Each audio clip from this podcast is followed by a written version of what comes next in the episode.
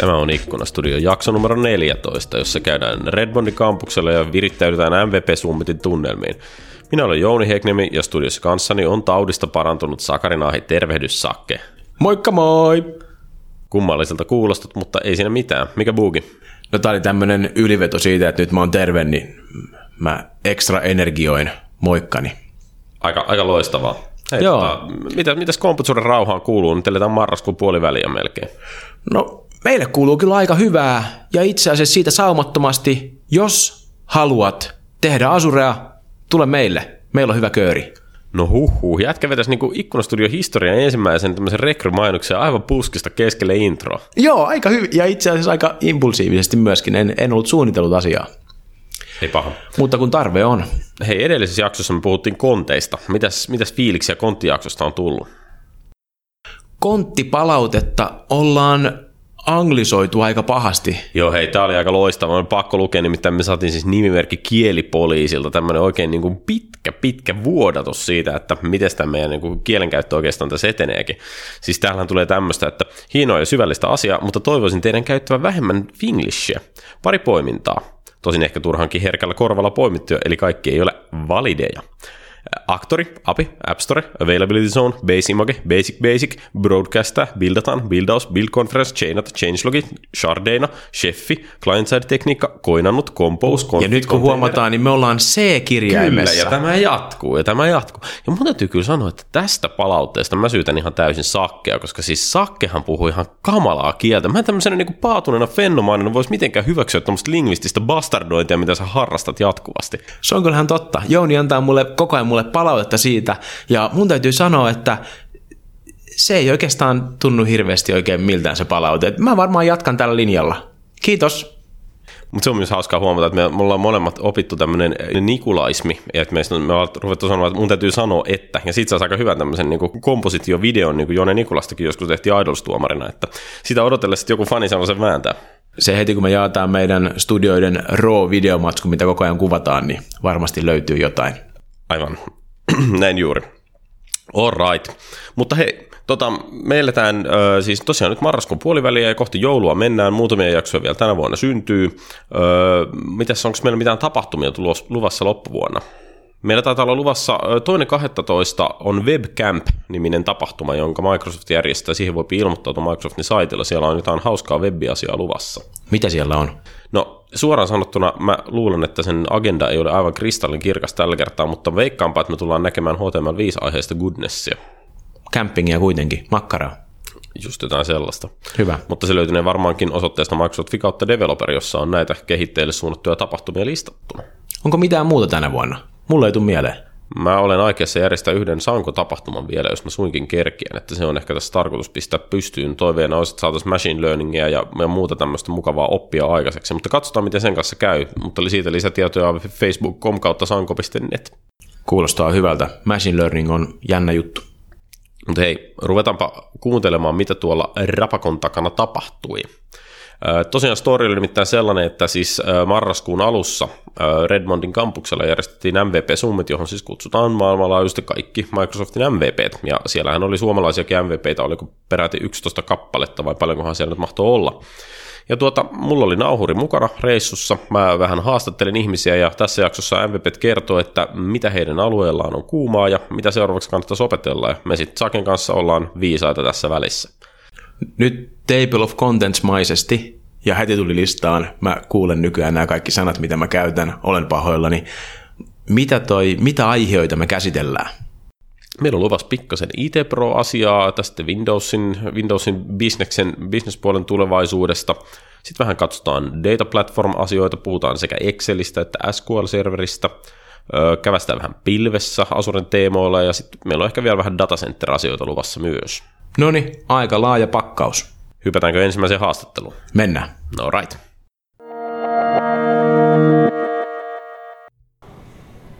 No niin, nyt ollaan täällä Bellevuen keskustassa Westin hotellin hienoissa konferenssitiloissa ja mulla on tässä vieressä tämän reissun ensimmäinen MVP-haastateltava Janne Pohjala. Tervehdys Janne. Morjens, morjens ja mukava päästä mukaan. Hei, kerro pikkasen itsestäsi, minkä sortin MVP sä olet ja mitä sä oot oikein elämässäsi tehnyt? No nykyisin mä oon Windows MVP ja aikaisemmin olin ton hallinnan puolella MVPnä jonkun vuoden verran ja sitä luokkaa. Joo, sitä ennen 15 vuotta Microsoftilla erilaisissa rooleissa ja siinä mielessä niin kuin toiminta on hyvin tuttua. Ja itse asiassa hyvin mielenkiintoista, koska MVP tietää enemmän siitä, mihin tuoteryhmät on menossa ja mitä ollaan kehittämässä kuin tavallaan normaalina työntekijänä. Okei, no menemättä mihinkään salaisuuksiin, niin kerro pikkasen näkemystä, että miltä tämmöisestä niin Windows IT Pro MVPstä tuntuu, että mikä on, mikä on niin seuraavan vuoden kovin juttu ja mikä tässä on tärkeää tässä kehityksessä? No täytyy sanoa, että on monta asiaa tällä hetkellä, mitkä menee. Ensinnäkin IT-ammattilaisten työnkuva tulee muuttumaan. Toiseksi niin käyttäjien työskentelytavat ja välineet tulee muuttumaan ja kehittymään. Ja siinä kehityksessä tulee olla mukana, tai muuten putoaa siitä. Ja sitten toisaalta niin kuin kolmas asia, semmoinen, minkä mä nostasin, mikä alkaa niin kuin näkyä ja tulee jo julkisemmaksi, joten se ei ole hyshyssiä, on se, että millä tavalla pilvipalvelut voi tuottaa integraatioratkaisuja. Ja ne herättää myös niin aika paljon kiinnostusta, mistä me tehtiin kartoitusta tuossa, kun pidettiin Windows 10 kämppiä Suomessa, niin siellä osallistujien kesken. Ja sitten oikeastaan neljäntenä asiana niin uran mielessä on se, että tällä hetkellä voi sanoa, että taloudellinen tilanne ohjaa siihen, että ostetaan vähän, mutta hyvää. Eli mitä korkeimman kompetenssin itselleen kehittää, sitä paremmat on markkinat, kun taas sitten yleinen tota, tilanne johtaa siihen, että mitä massiivisia operaatioita ei tehdä. Ja tämä neljäs alue on myös niin kuin hyvin tärkeä, jos olet yrittäjä. Tuossa oli mun mielestä todella monta tosi niin kuin syvällistä ja isoa asiaa. Varmaan niitä kaikkia pystyttäisiin käsittelemään. Se, mihin mä haluaisin ehkä noista tarttua eniten, on se, että sä sanoit tänne, että tavallaan osaamisjalostustason pitäisi nousta, jos haluaa pärjätä markkinoilla. Pystytkö sä vähän konkretisoimaan sitä, että minkä tyyppiset hommat sun mielestä on tällä hetkellä menossa suohon ja missä taas riittää nostetta? No oikeastaan se liittyy siihen, kohdat yksi ja neljä osuu toisiinsa yhteen, eli ähm, Voidaan, voidaan sanoa niin, että kun ennen ollaan sekä tuotettu että kulutettu palveluita, Eli on pantu palvelin pystyyn, pyöritetty sitä, sitten on käyttäjiä ja käyttäjät käyttää niitä palveluita. Niin nyt nämä alkaa eriytyä. IT-ammattilaisena sun pitää valita, että onko siellä asiakaspalvelupuolella, eli hoitamassa loppukäyttäjiä, sitä, että niitä palveluita saadaan kulutettua ja käytettyä ja kaikki toimii siellä päässä. Vai haluatko sellaisen palvelutuotannon ihminen, joka osaa sitä niin sanottua palvelinpäätä, siellä pyöriviä juttuja. Eli siinä mielessä tämmöiset niin kuin kaiken kattavat roolit niin saattaa alkaa vähentyä. Eli kärjistetysti sä sanot, niin kuin, että pitäisi itse ammattilaisen valita leirissä, että olet sä ostaja vai myyjä? No tietysti mielessä joo, koska tämähän on oikeastaan sitä samaa ketjua, kun aikoinaan on aloitettu, että on ollut separaattori ja sitten on ollut kylämeijeri ja nyt meillä on muutama tota, isompi ää, meijeri koko Suomessa. Ja siinä mielessä se palvelutuotanto lähtee ehkä yhä enemmän siihen, että ostetaan sitä, mitä tarvitaan valmiiksi tuotettuna ja se, kuka tuottaa, saa siitä massaidun. No niin, pistetään Janne hetkeksi tauolle ja pohditaan tätä, mitä tähän mennessä on sanottu. Mitä Sakke tuumaili moisista pulinoista? Joo, Janne on nyt hyllyllä.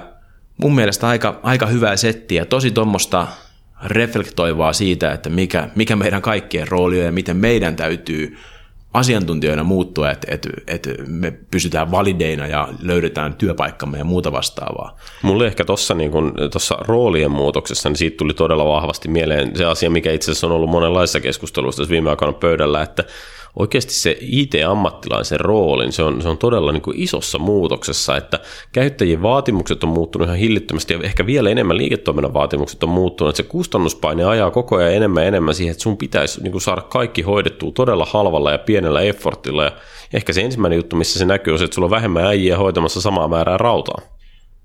Kyllä, on samaa mieltä. Toisaalta titteli IT-ammattilainen on sama kuin titteli kehittäjä jos joku sanoo, että mä oon kehittäjä, niin pitääkö sun osata sitten Lispiä ja .nettiä ja kaikkea muutakin maailman juttuja. Että niin IT-ammattilainen, se käsittää niin monta juttua, että eihän kukaan voi niitä kaikkia osata. Näin on, se on, se on ihan totta. Joo, ja tässä kohtaa niin on ehkä syytä kuulijoillekin muistuttaa siitä, että kun me puhutaan IT-proista tai IT-ammattilaisista, niin me helposti sorrotaan siihen, että me itse asiassa niin lainataan tämä meidän verbaliikka Microsoftilta. Että Microsoftin evankelismissa perinteisesti on se, että meillä on kehittäjät ja meillä on IT-ammattilaiset, ja siinähän IT-ammattilaiset tarkoittaa käytännössä kaikkea muita paitsi kehittäjiä. Näinhän se on. Eihän siinä jaossa mitään niin kuin varsinaista järkeä ole, että jos ajattelee esimerkiksi vaikka tuommoista niin kuin SharePoint kustomoijaa, niin se SharePointin käyttäjäosuus hänestä on hyvin voimakkaasti IT Pro, mutta sitten se, niin kuin, jos, se, jos sä oikeasti devaat SharePointille, niin totta kai sä oot kehittäjä. Näinhän se on. Jos mennään mun lempi-ismiin, eli konkretismiin, No huhu. aika hyvä, niin mitä mieltä sä oot, mitä Janne tarkoitti, kun se sanoi sen, se oli se pointti kolmonen, eli tämä integroiminen pilvipalveluilla – Se on musta hirveän hyvä kysymys ja, ja näin jälkikäteen harmittaa, ettei me Jannen kanssa porauduttu siihen sen tarkemmin.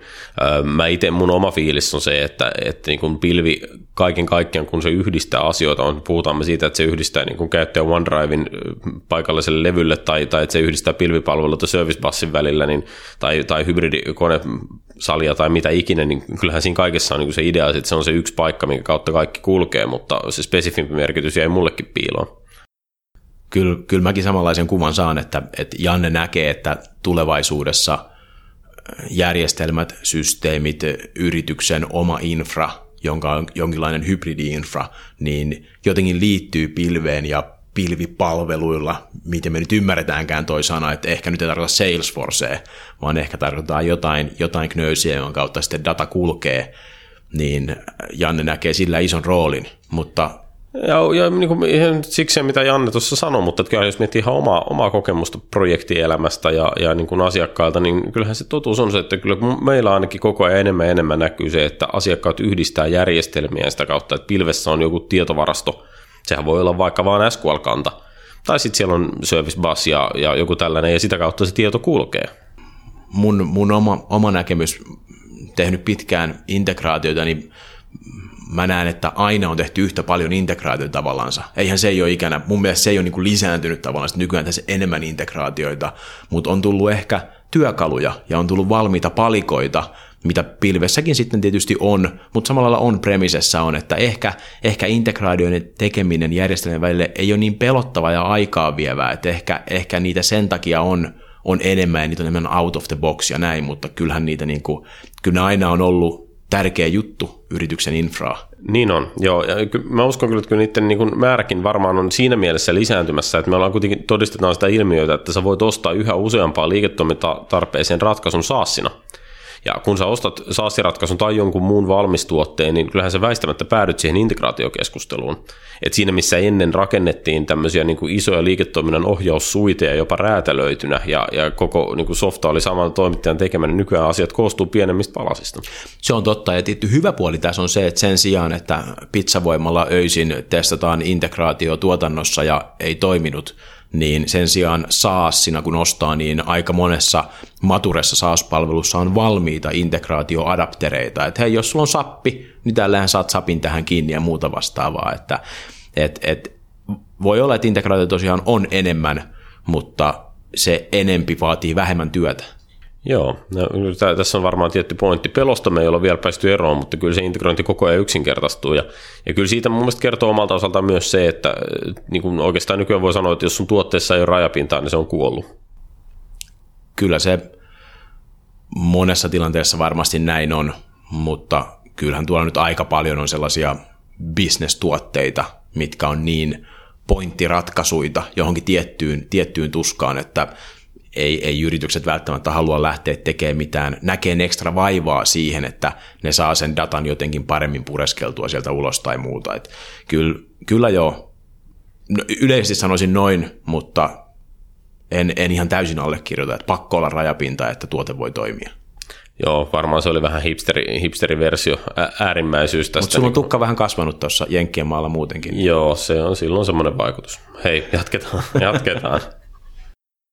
Mitäs näin, niin kun, jos otetaan vähän enemmän tämmöinen teknologinen nörttiperspektiivi tähän asiaan, niin minkä tyyppinen niin kun osaaminen sun mielestä tällä hetkellä on kysynnässä ja, ja mitä kannattaisi opetella, jos seuraavaa, seuraavaa IT-ammattilaisen sukupolvea miettii? No kyllä siellä aika laajalti pitää, pitää monta teknologiaa olla hallussa. Mutta jos pitäisi poimia vaikkapa joku, niin kyllä ihan semmoiset niin perusasiat nousi tuossa mm, viime viikolla esiin. Niin kuin hallinnan osaaminen, MDMn osaaminen, eli onko se nyt sitten Mobile tai Modern Device Managementti, kummalla nimellä halutaan kutsua, mutta se alkaa yhä enemmän olla semmoinen taitolaji, jota tarvitaan, koska noiden loppukäyttäjän laitteet on sekä mobiileja että niitä klassisia, ja siihen haetaan tällä hetkellä sellaista ratkaisua, joka hoitaisi niitä kaikkia. Et se, on, se on ehkä semmoinen yksi, yksi alue, jolla tällä hetkellä, ja itse asiassa niin kuin huippuosaajia siihen Suomessa on aika vähän. Mikä sun fiilis on, niin kun, jos ajattelet asiassa niin kun Microsoftin perspektiivistä, niin kuinka hyvin Microsoftin tuotepaletti tällä hetkellä vastaa noihin MDM-haasteisiin, mistä sanoit, ja, ja mikä siellä on niin kun kiinnostavaa tai, tai mikä toimii, mikä ei toimi? No tällä hetkellä voi sanoa, että siinä on murrosvaihe menossa. Että on perinteinen weben pohjainen hallinta, configuration manager-tyyppiset ratkaisut. Ja sitten siihen on kasvamassa nyt sitten tämä mobile device management tai modern device management, joka on niin kuin ambitiotasolla. Ja siihen on jo joitain ratkaisuja, ne ei ole vielä ihan täydellisiä, eikä itse asiassa koko MDM ole vielä kokonaisuutena mitenkään kauhean vahva standardi, että se on semmoinen heiluva, heiluva objekti. Mutta siinä mielessä tärkeää, että se näyttää, että siihen suuntaan kovasti halutaan mennä ja yhdistää niin kuin erityyppiset laitteet yhden hallintakonseptin alle. Onko sun mielestä maailma valmis, että jos sä kuvittelet, tai no sanoit äsken, että se ei ole valmis, mutta sanotaan, että kuinka valmis se on, eli jos sä ajattelet, että mä olisin vaikka suomalainen yritys, jolla on esimerkiksi 500 kentällä pyörivää työntekijää, niin millä välineellä sä lähtisit rakentamaan tällä hetkellä niin kuin mobiililaitehallintaa ja mitä sudenkuoppia sun mielestä siinä pitäisi varoa? No oikeastaan voi sanoa niin päin, että haluaako toteuttaa tämmöisen mikromanageeraamisen, niin kuin perinteisesti on tehnyt, että suunnilleen kuvakkeeseen asti siirrellään, että missä kohdassa näyttöä se pitää käyttäjälle olla. Vai ollaanko sellainen suurpiirteisempi, että todetaan, että meillä riittää, että nämä 5, 6, 10 asiaa ja sovellusten jakelua me pystytään hoitamaan näihin maalikoneisiin. Semmoinen löyhempi hallinta. Ja jos se on se löyhempi hallinta, silloin mä lähtisin jo oikeasti miettimään sitä, että riittäisiköhän meille se, mitä on ehkä noin 60 prosenttia toteutettu MDMstä, vai mennäänkö sitten klassiseen perinteiseen malliin. Ja mä en niin välttämättä näe siihen pidemmällä tähtäimellä hyötyä, että kun yhä enemmän käyttäjät osaa itse hoitaa omia laitteitaan, että hoidetaan heille niin perusasiat kuntoon, säästetään aikaa vaivaa eikä tehdä sitä mikromanageeraamista, kun se on menossa pois ihan ihmistenkin manageeraamisesta. Eli sä tavallaan luotat tähän, että annetaan ihmisille vastuuta ja ihmiset hoitaa hommansa itse ja se toimii myös yritystietotekniikan kanssa. No toivottavasti. Siis että ainakin lisätty sitä uskoa, että, että annetaan lisää ominaisuuksia, mahdollisuuksia ihmisille työskennellä semmoisella tavalla ja semmoisella välineellä, kun he kokee hyväksi. Ja että se lisää toisaalta heidän tyytyväisyyttä. Että tämä niin koko Bring Your Own Device-ajatus lähti siitä liikkeelle, kun yritysten IT-osastot rakensivat sellaisia ympäristöjä, jotka oli hirvittävän hitaita, skriptattu tukkoon, niille ei voinut tehdä mitään muuta kuin ehkä juuri just sen asian, mitä oli ajateltu. Ne ei ollut kovin niin kuin luovaa työtä tukevia.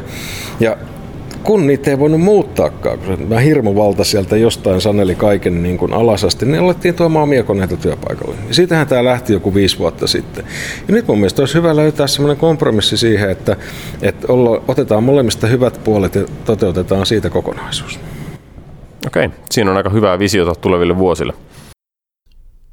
Jouni, välikysymyksenä hyvää pohdintaa MDM versus perinteinen hallinta – Pystytkö sä heittämään MDMn pääpointit? Puhuttiin, että 60 pinnaa siitä on toteutettu.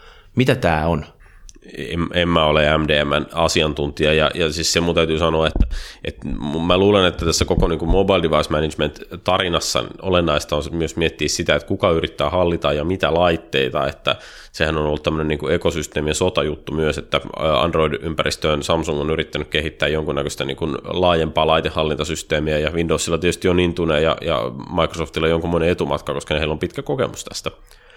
Mä ehkä ajattelisin se itse sillä tavalla, että, että mikä nyt organisaatiossa on keskeistä, kun sä lähdet hallitsemaan mobiililaitteita. Varmaan se niin kuin ensimmäinen ja kaikkein kriittisin skenaario on se, että sä tiedät, mitä laitteet sulla on, ja siinä vaiheessa, kun ne joutuu häviksi, niin sä pystyt wipaamaan ne etänä. Jos meillä nyt sitten on Androidia, iPhonea, Windows Phonea, erilaista tablettia, pystyykö Intunilla niitä hallinnoimaan jotenkin? Pystyy, mutta ei meikältä lähde ulkomuistista, että mitä millekin laitetyypille pystyy täsmälleen tekemään, mutta kyllähän se, siis kyllähän niin kuin tällä hetkellä Microsoftilla on työkalut hallita tämmöistä hyvinkin hajanaista laiteympäristöä, mutta meidän pitää hankkia tänne joku MDM-asiantuntija puhumaan meidän kanssa siitä, että lähtisi koko kuva. Okei, mutta nyt, nyt mäkin niin ymmärrän, että nyt kysymys on siitä, että Intunessa on toiminnallisuuksia tai featureita, joilla pystyy hallinnoimaan näitä kaik- kaikkea eri laitekirjoa, ja tällä hetkellä kaikki ei pysty vielä hallinnoimaan, mutta jo suurta tai 60 pinnaa pystyy, mitä tämä sitten onkaan. Näin, näin. Joo. Ja mun mielestä niin kuin ehkä, jos ottaa tämmöisen enemmän niin kuin softakehittäjäperspektiivin siihen laitehallintaan, niin sitten seuraava yksi olennainen kysymys mun mielestä on se, että millä tavalla sä saat huolehdittua siitä, että käyttäjillä on juuri oikeat softat niiden koneella tai mobiililaitteella, tabletilla, mikä ikinä se milloinkin on. Eli sitten me tullaan tällaisiin asioihin niin kuin Company Store ja softien preloadaus, miten me huolehditaan siitä, että softat on päivitetty ja niin edelleen. No, et mitenkään tällä hetkellä, jos kehität mobiilisovelluksia ja haluat niitä jotenkin vaikka testauttaa, niin sähän tarvit siihenkin toisen softan, että saat jaettua edes testipaketteja, että kyllähän toi näkee selkeästi, että toi maailma on vielä hyvin kesken. Niin, sä viittaat siis nyt esimerkiksi tämmöiseen hokiäppiin, mistä me Esimerkiksi hokiäppi, jaksossa. just Joo. näin. Kyllä, kyllä se näin on, mutta sitten kun me mietitään ihan tuotantokäyttöä ja, ja voidaan miettiä aika vakavaakin mobiilisovellusta, siis sanotaan vaikka trukin ohjauspaneelia tai, mm. tai jotain tämän tyyppistä, niin jollain keinollahan senkin päivityksessä pitää huolehtia ja, ja kyllä tämä niin kuin MDM-tarina niin kuin jatkuu siihenkin suuntaan. Ja täytyykin jatkua. Hyvä. Onko sulla jotain muita terveisiä Ikkunastudion kuulijoille? No sanotaan, että semmoisia terveisiä, mitä ihan tuossa viime viikolla suomalaisilta IT-ammattilaisilta tuli, tuli tota, tämmöisen tenttaamisen tuloksena. Siinä mielessä me pidettiin sen päivän kurssin loppuun kysely, että mikä kiinnostaa. Ja sieltä nousi esimerkiksi tällainen, mikä on yksi näistä uusista mahdollisuuksista pilvelle, eli vaikkapa Azure Active Directory B2B-ominaisuus. Lyhykäisyydessään tarkoittaa sitä, että toisille AADn käyttäjille voidaan luvittaa pääsyoikeuksia ja käyttöoikeuksia mm, organisaation omaan ympäristöön kertakirjauksella. Ja tähän tulee siitä, että kun ne käyttäjät on jo valmiiksi siellä AADssä, vaikka niin kun kukin näkee vain oman osuutensa, niin on helppo alkaa antaa tavallaan samassa palvelussa olevalle toiselle käyttötilille oikeuksia siihen omaan organisaatioon.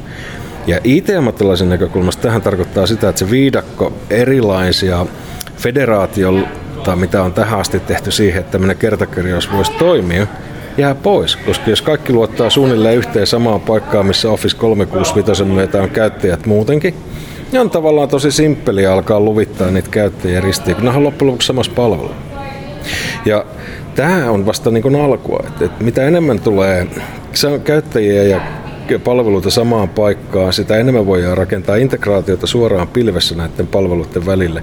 Tämä on ehkä tämmöinen niin kuin ensimmäinen vinkki siitä, että mitä kaikkea on mahdollista tehdä. Musta tuntuu, että tuossa tuli ehkä visiota sitten ei enää niin kuin seuraavalle vuodelle, vaan ehkä kolmelle tai viidellekin vuodelle. Se on aivan loistavaa. Hei, kiitoksia Janne. Hei, kiitos paljon ja mukava, että pääsin mukaan. Azure AD. Joo, Jannen puhuma B2B ja nyt on tulos myöskin B2C. Se tulee oleen kova juttu tuossa, katsottiin IT Pro-silmin, että miten infraan ja tarvitaan integraatiomaailmaan myöskin, mitä tuossa vähän arvuuteltiin. Ja sinänsä jännä juttu, että noiden kanssa puljaneena niin aika paljon koskettaa myös kehittäjien maailmaa ja, ja sovelluskehitystä. Että toi, että user managementin saa tolleen out of the box ja SSH. Englanti, Englanti, user management out of the box. Siis tarkoittaa, että käyttäjähallinnan saa valmistuotteena. Joo. Voi jösses. No niin. Käyttäjähallinnon valmistuot. No joo, kyllä se on, mutta se, on, se menee hyvään suuntaan ja se tarjoaa paljon juttuja, kuten two-factor authentication. No niin. Mä lausuin sen englanniksi, eikö se ole silloin ihan ok? Silloin se on ihan täysin ok. Tota, äh, Mutta hei, mun mielestä siis tuossa Janne, Janne nosti esiin hyviä pointteja B2Bn suhteen. Äh, siinä ehkä kuvattiin sitä asiaa niin ADn näkökulmasta. Mua kiehtoo niin softakehittäjän äh, ja bisneksen näkökulmasta myös sellainen toinen niin kuin laajempi kuvaus siitä hommasta, että se on aika monella organisaatiolla on esimerkiksi sellaisia tarpeita vaikka, että sanotaan mä oon ulkoistanut esimerkiksi mun kahvilan hoidon ja mä haluan päästää sen kahvilaoperaattorin ihmiset mun intranettiin katsomaan kiinteistön sivuja, koska se on ihan relevantti, ne työskentelee siinä mun kiinteistössä. Niin tämä kysymys siitä, että millä mä huolehdin siitä, että niillä kahvila-ihmisillä on, just oikealla ihmisillä on käyttöoikeudet tähän mun niin kuin intranettiin. Ja aikaisemminhan se on aina perustunut siihen, että sä annat sille organisaatiolle yhden käyttäjätunnuksen, tai sitten vaihtoehtoisesti saatat sen tuskan, että sä ylläpidät jokaiselle niin kuin kahvilatyöntekijälle tai henkilöstöruokalan työntekijälle omia tunnuksia ja luotana uusia tunnuksia poistat vanhoista mukaan, kun henkilöstö vaihtuu. Ja nyt musta tämä B2B niin keskeinen pointti, mikä pitää niin tajuta siinä on siis se, että tämän jälkeen sä voit niin periaatteessa sanoa, että kun vaikka nyt Sodexo lisää tähän ö, käyttäjäryhmään ö, Meikäkatu ykkösen niin työpaikkaruokalan työntekijät, kun se lisää siihen jonkun käyttäjän, niin sen jälkeen se saa automaattisesti oikeudet mun intranettiin. Ja se on aika niin kuin mieletön juttu, kun oikein tajuu, että mitä se tarkoittaa. Että hei, me voidaan alkaa hallitsemaan käyttäjäoikeuksia niin kuin tietojärjestelmiä ikään kuin, niin kuin yhteistoiminnassa eri, eri organisaatioiden välillä. Joo, ja toi on just noin, ja sen lisäksi, että sinne saa ne Sodexon väen, niin siihen samaan systeemiin, jos halutaan, niin siihen saadaan myöskin Sodexon kumppanit. Kyllä. Et sinne voi tulla vaikka Sodexon väen tilaamat siivoojat tai ulkopuolinen catering tai mitä tahansa, he kaikki voi päästä tähän palveluun ilman, että oikeastaan tarvii kenenkään nähdä mitään isompaa vaivaa muuta kuin vähän ymmärtää, että millainen toi Feature toimii ja millaista voi linkittää. Kyllä, ja mä olisin oikeastaan niin kuin, siis melkein valmis sanomaan, että tässä mielessä Azure B2B on yksi parhaimpia asioita, mitä tietoturvalle on tapahtunut pitkään aikaan. Koska ihan vaan niin kuin siis siitä näkökulmasta, että mä tiedän tosi isoja ympäristöjä, joissa esimerkiksi valvontakonsoleille kirjaudutaan sisälle yrityskohtaisilla tunnuksilla. Ja nehän siis jää vanhoille työntekijöille, ei kukaan niiden salasanoja vaihda. Niin tolleen niin poliisin mielessä hyvä asia. Se on ihan totta. Siinä mielessä se on hyvä asia. Siinä mielessä, että, että nämä oikeudet – access tokenit ja claimit ja toi maailma sitten, että ne rupeaa liikkuun tai ne voi liikkua eteenpäin näistä järjestelmistä muihin resursseihin, niin siinä maailmassa me avataan vähän uutta matopurkkia. Mutta joo, en, en mä lähde tässä pidemmälle, mutta joo, sä oot oikeassa, se on enimmäkseen hyvä asia näki sitten, miten Saken silmät leimua, kun se pääsi lausumaan näitä Finglish-termejä tänne meidän kauniin suomen kielen polinnon sekaan. Jounin naama äsken hirvist, hirvistyttävä. Ei ehkä poikkea hirveästi normaalista. Ei, kyllä sä oot kaunis. Mulla oli hei vielä yksi juttu itse asiassa. Mä mietin tuossa tota, niinku, tota keskustelun, siinä varsinkin alussa Janne sanoi, mä en niinku päässyt oikein kiinni, että mikä fiilis mulle tuli. Janne sanoi, että, että pitää IT-ammattilaisen täytyy valita vähän se suunta, että onko hän niinku loppuasiakas, loppukäyttäjä, palvelija vai onko hän palvelin puolen asiantuntija periaatteessa, niin kuin tämä, tämä salipuolen asiantuntija. Ja nyt mä mietin, että mihin tähän, mä näen siinä vielä kolmannen tässä kolmiyhteisössä, niin mä näen tämän, niin kuin tämän kehityspuolen, tämän softapuolen tietysti, mitä, mikä mä en näe, että kumpikaan näistä vielä kuvaa sitä, sitä että rakennetaan sovelluksia, jotka yhdistää näitä palvelimia ja, ja prosesseja ja näitä käyttäjiä tavallansa. Mutta samaan aikaan, kun puhutaan noista palvelinpuolen tai loppukäyttäjäpuolen IT-ammattilaisista, niin heille kaikille tulee tämmöistä niin kehittäjämäistä otetta, koska skriptaus ja automatisointi ja kaikki tämä, niin kuin on puhuttu, niin se lisääntyy. Että toi, et se vaan, että se mä kaipasin tai, tai sille oli niinku kivaa, että tuommoinen to, kerros tavallaan siinä on vielä päällä mikä tosta, niin kuin, tosta keskustelusta tietysti puuttuu, koska sehän nyt ei ollut mikään tuo IT Pro-keskustelu. Joo, kyllä. Tulee niin kuin mieleen se, että onks meillä, niin kuin, onks, voiko näitä kolmea niin kuin ryhmää ajatella, että meillä on orkestroijia, eli tämmöisiä, jotka ostaa ja yhdistelee palveluita. Sitten meillä on niin kuin teknisen palvelun tuottajia, eli ihmisiä, jotka keskittyy ylläpitämään tietyn tyyppistä serveriä tai huolehtimaan skaalautuvuudesta, huolehtimaan valvonnasta ja niin edelleen. Ja sitten meillä on tavallaan softakehittäjiä, jotka ikään kuin vie sitä niin kuin business-logiikkaa tämän platformin päälle, mitä nämä muut on synnyttänyt. Mäkin sanon muuten platformi. Mm, ja just äsken sanoit orkestroja. Mutta Näin. kyllä, kyllä toi, tämmöisiä järjestelijöitä varmasti on. Kyllä mun mielestä noin, noin voi ajatella, mutta noin varmasti noin noin niin puhtaita rooleja, ne, ne menee kyllä päällekkäin. Ja jos sä toimit IT-alassa, niin kuin ehkä toimit, kun kuuntelet tätä meidän podcastia, niin se, mikä tässä on kivaa, niin sä voit oikeastaan suuntautua mihin vaan.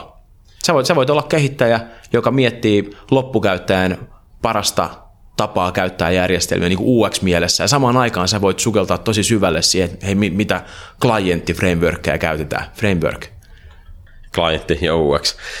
Siis kiitos nimimerkille kielipoliisi, mutta mä luulen, että... niin kun, tämä jakso on pilalla. Tämä, siis Ikkunastudion studioihmisten täytyy nyt ehkä niin kun, ruveta niin kun hillitsemään tätä kielen suodattamista, koska muuten tämä on täynnä pelkkiä kielihuomautuksia tämä koko jakso. Me, me tästä lähtien puhumme taas aivan normaalisti. Hyvä. Mutta, mutta joo, todella mielenkiintoinen, mielenkiintoinen kolmijako ja aivan totta on se, että kaikki roolit sekoittuu varsinkin mitä pienempään yritykseen menee. Kyllä. Mutta sitten jatketaan eteenpäin. Nyt ollaan täällä MVP Summitin äh, Welcome Receptionissa, eli tervetuloa vastaanotolla. Ja mulla on tässä vieressä Ehto Tietokantaguru. Tervehdys Vesku. Kuka sä olet ja mitä sä teet? Joo, Tikkasen Vesku ja Data Platform MVP nyt, kun MVP-ohjelma koki pieniä muutoksia, vanha SQL Server MVP, mitä mä teen, niin, niin konsultti autan asiakkaita kaikissa niiden, niiden ongelmissa, missä aika pääosin kuluu niin tietovarastointi, niin ne PI-ratkaisut enemmän sillä puolella, nykyään vähemmän siellä transaktiotietokantojen puolella. Eli siis se osa tietokannoista, minkä me kaikki tunnetaan, niin se on itse asiassa sulle jo ihan niin kuin old school tuubaa vai? No ei se old school tuubaa, mutta, mutta jos katsoo vaikka Microsoftin panostuksia, niin kyllä se sen pikemminkin siitä, että saadaan muutettua tietoa ja säilytettyä tietoa, niin kyllä se on menossa siihen, että miten me analysoidaan, ennustetaan, tutkitaan sitä tietoa. Ja tavallaan mun mielestä niin ne mielenkiintoiset jutut on siellä, koska siinä tulee eniten panostuksia. Että kaikki uudet isot jutut, niin, niin ne, kyllä ne sinne analytiikan puolelle, puolelle menee. Että tavallaan se tietokanta datavarastona tai tämmöisenä ERPin, ERPin tietojen säilytyspaikkana, niin kyllä se on jo niin maturiteetilta aika korkealla, että niin kuin ha, sinne vaikea on ehkä keksiä, keksiä uutta, ehkä in-memory tekniikat, niin siitä vielä löytyy juttuja, joita, jotka on uusia, mutta kyllä niin kuin isot ponnistukset niin sitten menee sinne PI-analytiikka puolelle. Okei.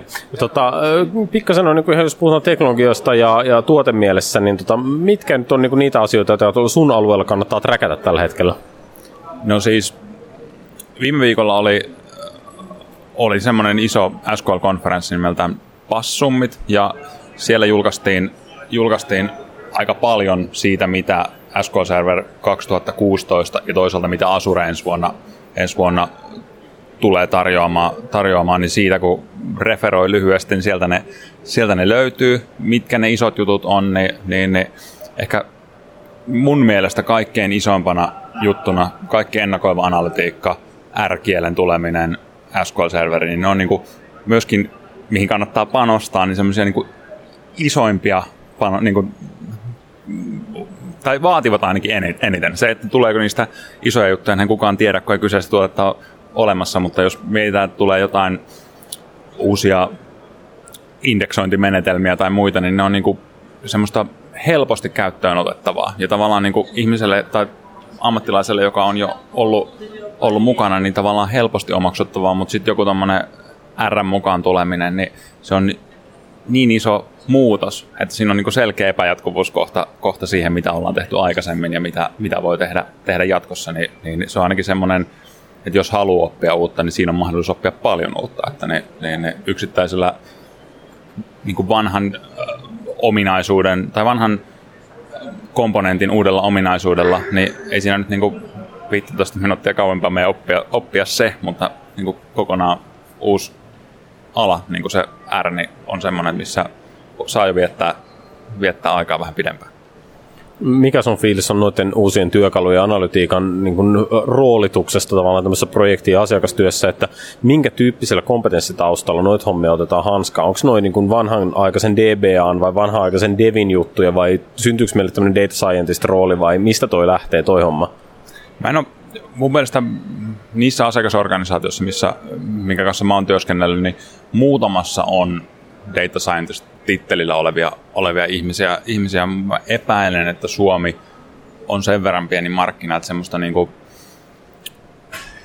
isoa data scientist-joukkoa tuskin, tuskin syntyy, vaan kyllä se niinku minun mielestäni jonkun pitää kehittyä siihen, siihen suuntaan. Ja kuka se jokin, jokin on, niin, niin, niin mä en itse asiassa edes tekisi enää nykyään hirveätä eroa sen niin DPA, Devin välillä, jos puhutaan SQL-serveristä, koska tavallaan kaikki pilven tuomat ratkaisut ja automaation tuomat ratkaisut, niin niitä perinteisiä DPA-töitä, niin kyllä niitä vie niin kuin kovaa vauhtia, vauhtia pois. Että niin kuin DPAn vaatimustaso tavallaan nousee koko ajan, jolloin niin kuin DPA ja Devi yhdistyy, yhdistyy kyllä niin kuin kovaa vauhtia, että semmoista DPAta, joka saisi tehdä vaan perinteisiä DPA-hommia, niin mun mielestä vaikea, vaikea nähdä, ja siitä tavallaan heti sen jälkeen, kun aletaan puhua business intelligencestä tai, tai analytiikasta, niin se ennustavan analytiikan tai tilastomatematiikan taidot, niin ne alkaa näkyä, jolloin se, että jos sä oot PI-devaaja, niin kyllä se sit on niin kuin sun roadmapissa, että susta on tultava niin kuin, niin kuin tilastomatemaatikko tai, tai muuta, jos, jos nämä uudet, uudet jutut lyö, lyö läpi, että, että en mä, en tiedä vastasinko mä kysymykseen, kysymykseen mutta, mutta noin mä ajattelen, että se pikemminkin ne vanhat roolit kyllä kasvaa ja niiden vaatimustaso nousee kuin, että ne saataisiin olla siellä mukavuusalueella alueella tavallaan, jos mä olen DPA 10 vuotta, että mä saisin jatkossa olla DPA 10 vuotta, niin kyllä niin kuin musta se paine kohdistuu niihin olemassa oleviin rooleihin, joiden tulee kasvaa kyllä se varmaan vastasi tuohon kysymykseen ja se siinä tavallaan samalla levitit sitä perusangstia, mikä mun mielestä IT-alaa tällä hetkellä ylipäätänsäkin vaivaa, että kaikkien pitää pystyä uudistumaan ihan hillitöntä vauhtia ja se on varmaan se ensimmäinen perusongelma tässä. Tota, äh, hei vielä, niin kun jos ajatellaan tämmöistä IT-ammattilaisen ylläpitäjän perspektiiviä, mainitsit tuossa hybridiskenaariot SQL-serverissä, niin äh, mitä siellä sun mielestä on sellaista, mitä niin IT-ammattilaisen kannattaisi miettiä? No, hybridiskenaarioista isoimmat jutut on on, mitä nyt tuodaan enemmän esille, esille niin se, että Asuren toimiminen tai pilven toimiminen varmuuskopiointisäilönä, niin disaster recovery paikkana, niin se, että jos aikaisemmin se on ollut oikeasti niin kuin infran pystyttämistä ja muuta, mitä, mitä niin kuin palautuskenaariot ja korkean käytettävyyden skenaariot on vaatinut, niin nytkin kyllä korkeakäytettävyys paikallisesti vaatii, vaatii jumppaa, mutta se, että uusi Windows-serveri sallii domainin liittämisen tai klusterin liittämisen ilman, että kuuluu domainiin, niin SQL-serverin kannaltahan se tarkoittaa niin kuin tosi helppoa pilvi korkeaa käytettävyyttä, koska, koska seuraavassa SQL-serverissä Windows Server 2016 ei domain liitännäinen klusterointi on ihan yhtä validi kuin mikä tahansa muukin, niin tavallaan se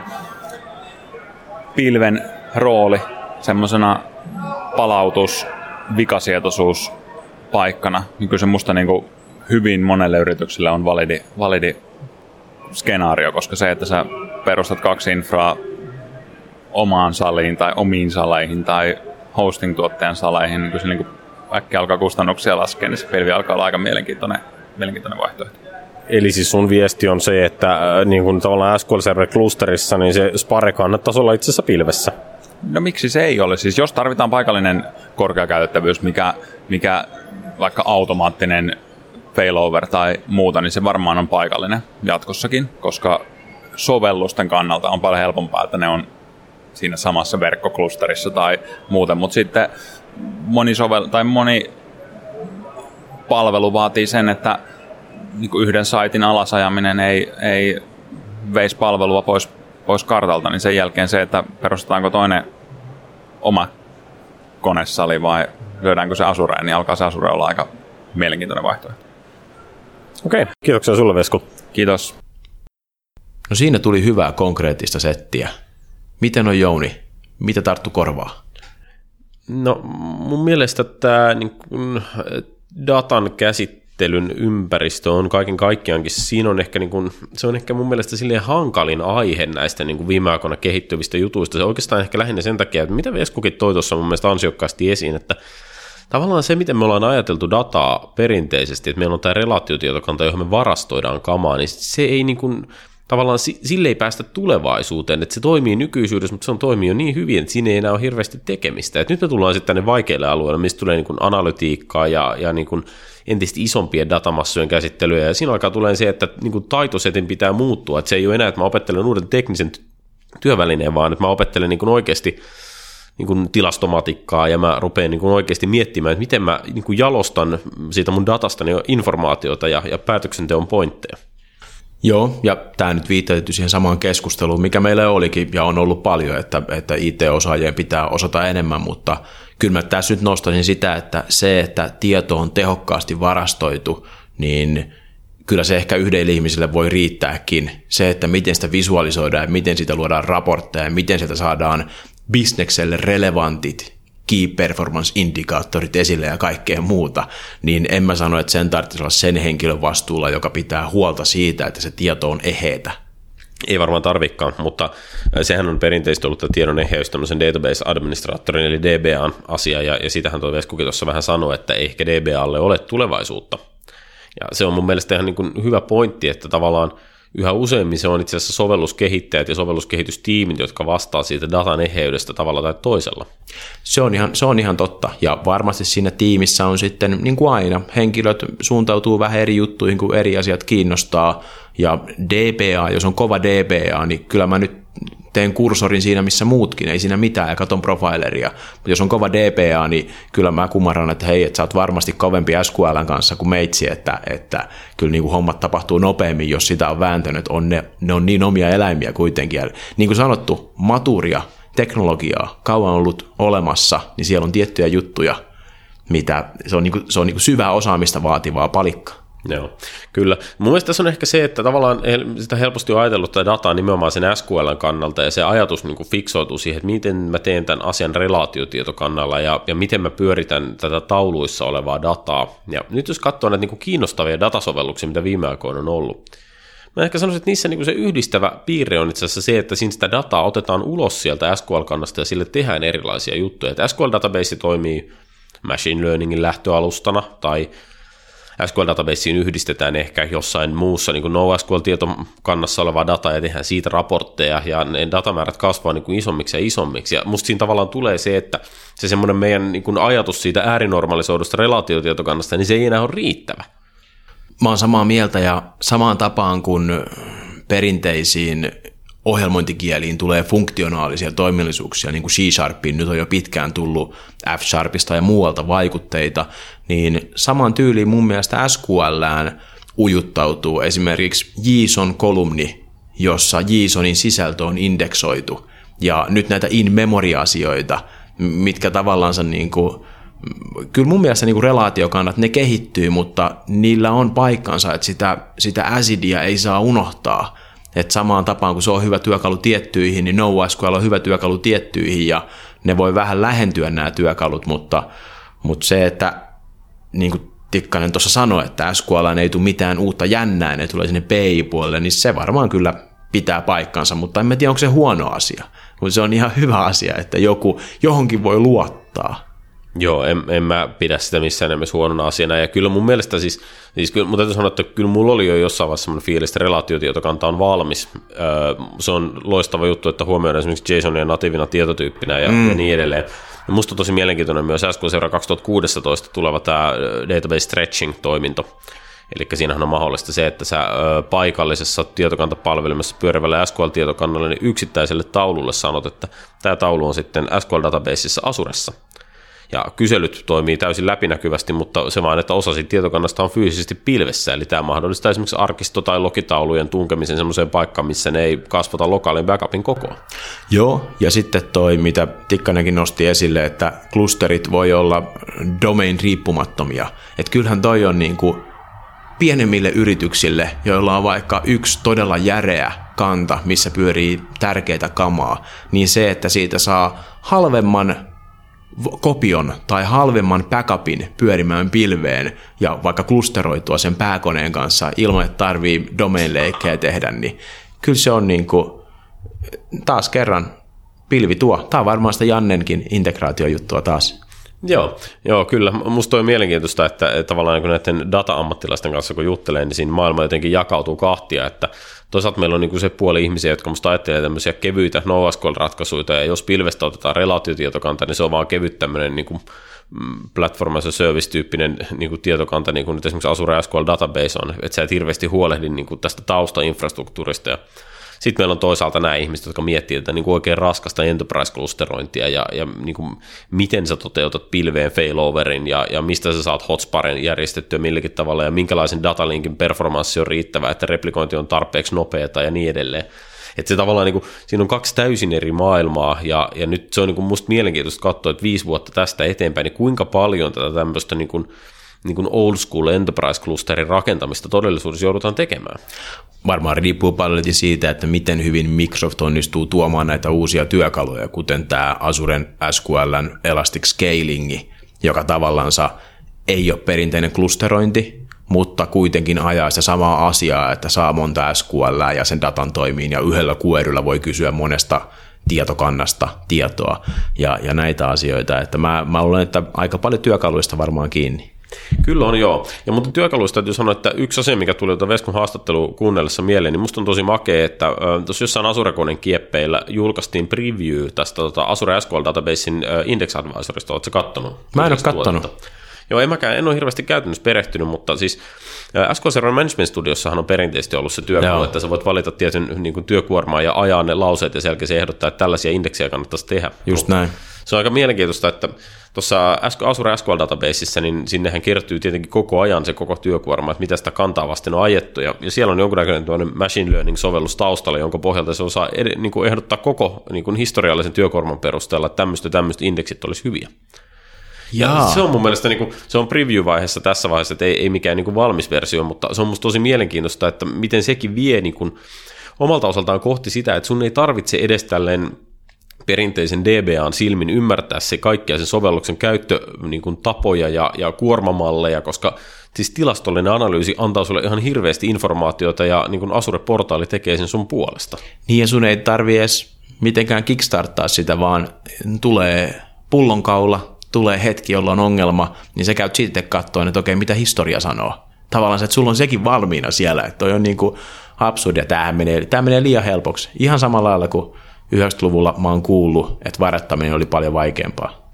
Ja kohta me ruvetaan ohjelmoimaan pelkällä hiirellä. Todellakin me vaan vedellään laatikoita. No niin. No niin, tervetuloa, jos vastaanotto jatkuu ja mennään tällä datateemalla eteenpäin. Nyt mulla on tämmöisen niin käyttäjäläheisemmän datan käsittelyn mestari täällä. Tervetuloa Heidi Enho. Kiitos, kiitos. Kerrotko pikkasen, minkälainen MVP sä oot ja mitä sä teet elääksesi ja niin edelleen? No, mä olen Excel MVP ja oikeastaan elääkseni niin aika pitkälti pyörittelen Exceliä ja kurssilaisten kanssa dataa ja se, se, siis sekä, sekä koulutan että konsultoin ja teen erilaisia ratkaisuja sitten asiakkaille. No mikä niin kuin Excel-maailmassa, Excel MVP se voi ehkä tuntua vähän hassulta, että se on vähän niin kuin PowerPoint MVP tai jotain semmoista. Mikä se Excel-maailman juttu on tällä hetkellä? Mitä siellä tapahtuu? No tällä hetkellä itse asiassa tapahtuu aika paljon ja nimenomaan erilaisen datan parissa, että ehkä se juttu ei nyt tänä päivänä olekaan semmoinen niin kuin perinteisten taulu, taulukoiden ja matkalaskujen pyörittely, vaan se, että tuodaan dataa par, paljon erilaisista tietolähteistä, että oli ne sitten organisaation lähteitä tai sitten jotain avointa dataa, jota pitäisi saada yhdisteltyä. Ja, ja kaiken sen datan käsittely, yhdistely ja siitä sitten tietenkin erilaiset visualisoinnit ja raportit on se tärkeä asia. Se, että saadaan aika nopeasti ja, ja ad hocina just siihen tarpeeseen sillä hetkellä, kun jotain, jotain tarvitaan, eikä viikon päästä, kun kutsutaan konsulttipaikalle viilaamaan raportteja musta avoin data on tosi hyvä semmoinen moderni teema, ja täytyy sanoa, että kun sanoo avoin data, niin ei ehkä ihan ensimmäisenä tule mieleen, että Excel olisi siihen se ykköstyöväline. Jotenkin se fiilis on ehkä kuitenkin se, että Excel on se, että sä ehkä importaat sinne CSV-tiedostoja ja vähän copy kamaa, mutta tämä ei taida enää olla ehkä nykyään ihan totuus Excelissä. No ei, tietenkin kyllä ne voi pitkälti siis, kyllähän monet avoimen datan tuottajatkin pitää CSV-tiedostoja avoimena datana, mutta tota, Power Queryllä nyt saadaan sitten esimerkiksi REST-rajapinnan avulla erilaista dataa ihan suoraan, että et, et vaihtoehtoja on monenlaisia miten sä niin kun ajattelisit, että Excelin rooli organisaatiossa, niin mihin sitä kannattaa nykyään käyttää? Että okei, silloin on nämä perinteiset taulukkolaskenta, budjetointi, YM, raportointiskenaariot, mutta, mutta mitä uutta? Mitä tämä kaikki on tuonut meille? No, kyllähän niin kuin nyt tällä hetkellä eh, semmoisen perinteisen taulukkolaskennan lisäksi, niin tietoa voidaan ja dataa voidaan siis mallintaa Excelillä huomattavasti paljon paremmin kuin aikaisemmin. Että jos se aiemmin on tarkoittanut sitä, että, että on jollain VLOOKUP-funktioilla yhdistelty tietoa, niin nyt me voidaan sitten Power Pivotilla tehdä sitä tiedon yhdistämistä ja, ja se on oikeastaan sitä niin kuin tällä hetkellä sitä, mi, mi, mitä ehkä toisaalta käytetään ihan liian vähän ja tunnetaan ihan liian vähän, mutta josta olisi hyvinkin paljon hyötyä, että, että, että nopeasti ja aika helposti saataisiin sitä tietoa yhdisteltyä. Eli voisiko ajatella sille, että tämmöisen niin relaatiotietokantaa ymmärtävän ihmisen näkökulmasta, niin Exceliin on tullut niin kunnolliset joinit lisää siihen, mitä se ennen oli? No kyllä, juu, ja, ja erityisesti nyt sitten vielä uusimman Excel 2016 myötä, niin, niin, niin, niin ne on entisestään parantunut, kyllä. Miten sitten on tämä tämmöinen niin kovasti hypeä herättävä tuote Power BI, niin miten, miten sä niin näet, mikä Power BI on ja miten se liittyy tähän Excel-tarinaan?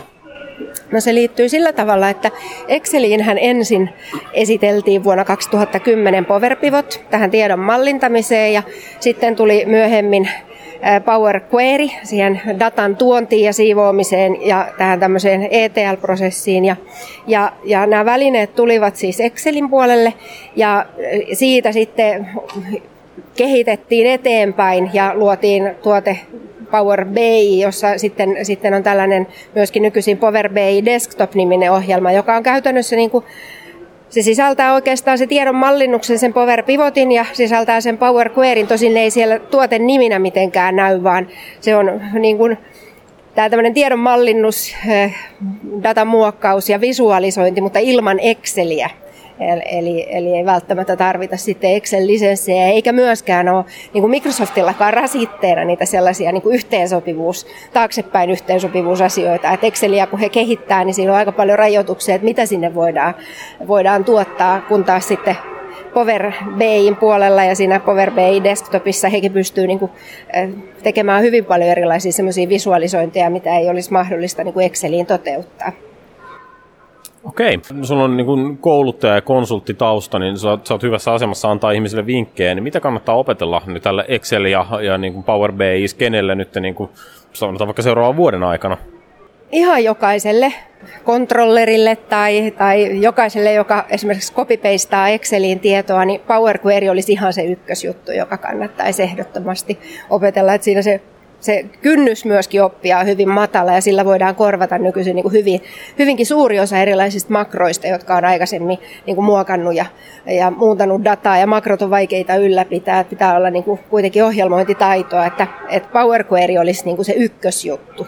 Ja ehkä sitten seuraava on se tiedon mallintaminen ja Power Pivotti. Siinä nyt vähän on toisaalta myöskin se, se oppimiskynnys pikkusen korkeampi, että pitää sitten ymmärtää taulujen välisiä relaatioita ja näin, mutta Power Query, se on huippu. Okei, eli siinä niin kuin Power Queryn avulla me päästään siihen, että ihmiset saa Exceliin kaiken sen datan, mitä ne haluaa, ja sitten ne voi vähitellen opetella käsittelemään sitä siitä eteenpäin. Onko tämä se idea? Jep, ainakin ne saa aika suuren osan siitä tarvitsemasta datasta. Hyvä, siinä on jo aika paljon lähtöä. Kiitoksia sulle Heidi. Kiitos, kiitos mä oon ainakin itse fiiliksissä siitä, että meillä on tullut niin kuin tämmöiseen vakavan datan käsittelyyn on tullut sellainen työväline, mitä ihmiset oikeasti osaa käyttää. Siis tämä, tämä ajatus siitä, että meillä oli aikaisemmin Excelissä oli 65 535 rivin rajoitus workbookissa, no se on jäänyt jo historiaan muutama versio takaperin, mutta nyt me ollaan niin siinä, että meillä on myös niin datan liittämismahdollisuudet, eli me voidaan oikeasti ikään kuin sitä meidän relaatiotietokantamallia pyörittää Excelissä. Musta se on aika huikea juttu, niin kuin mikä on muuttunut tässä maailmassa. Se on totta. Excel on isompi asia kuin mitä moni, moni ajattelee. Mä oon itse, itse Excel-fani siinä mielessä, että jos miettii noita työkaluja, niin ei tuolla vaan ole parempaa, tai mä en ainakaan törmännyt. Mä en ole mikään, että mä olisin rakentanut mitään softaa sen päälle isommin millään makroilla, mutta mä tiedän monta tyyppiä ja monta firmaa, jossa on oikeasti niin kuin siellä on ihan niin kuin sovellus pyörii siinä Excelin päälle, että joku on kirjoittanut makroilla semmoisen sovelluksen siihen, ja tämä kirjoittaja ei ole kehittäjätittelillä, vaan hän on jonkinlainen asiantuntija ja hän on vaan opetellut Excelin. Ja sehän on, se on tavallaan sitä, mitä IT pitäisi olla. Näiden työkalujen, laitteiden ja sovellusten, niin niiden pitäisi antaa voimaa niin kuin kaikille, eikä vaan IT-pro porukalle tai kehittäjälle, vaan myöskin niille, jotka oikeasti tietää sen substanssia, jotka oikeasti törmää niihin päivittäisiin ongelmiin siellä duunissa. Ja Excel tekee just sitä, että siinä mielessä niin kuin, sanottakoon Excelistä mitä tahansa ja näin, mutta et, et silloin niin kuin, se on yksi niistä harvoista, joka oikeasti tuo lisää voimaa monelle, monelle toi työntekijälle, jonka kautta moni pystyy parantamaan omaa työn kuvaansa. Joo, se on mielenkiintoista tässä kuunnella tuota Microsoftin niin kuin, viestiä ja tarinaa tästä Business Intelligence eli BI-segmentistä, kun siellä tavallaan niin kuin se Microsoftin tavallaan musta siihen historiakerrontaan kuuluu tämmöiset niin kuin kolme vaihetta, että ensiksi sulla oli tämmöinen niin kuin perinteinen BI, jossa niin kuin IT-osasto tuotti raportteja erilaisille asiantuntijoille. Kuutioista. Kuutioista, joo, me puhuttiin hyvin raskaasta niin kuin tähtimallinnuksesta ja tosiaan analyysikuutioista ja kaikista tämmöisistä. Ja, ja sitten me tavallaan siirryttiin tähän niin, kuin, niin sanottuun self-service BI-aikaan, eli ruvettiin niin kuin, tämmöiset liiketoiminta-analyytikot pysty niin kuin, it, tuottamaan itse niin kuin kohtuullisilla välineillä näitä raportteja ja julkaisemaan niitä sitten loppukäyttäjille. Ja nyt tavallaan me ollaan niin kuin siirtymässä tähän tämmöiseen niin kuin kolmanteen vaiheeseen, josta voi ehkä sanoa, että tämä on niin kuin todellista self-servicea, eli periaatteessa kuka tahansa pystyy käyttämään näitä välineitä louhiakseen itse datasta erilaisia asioita esiin.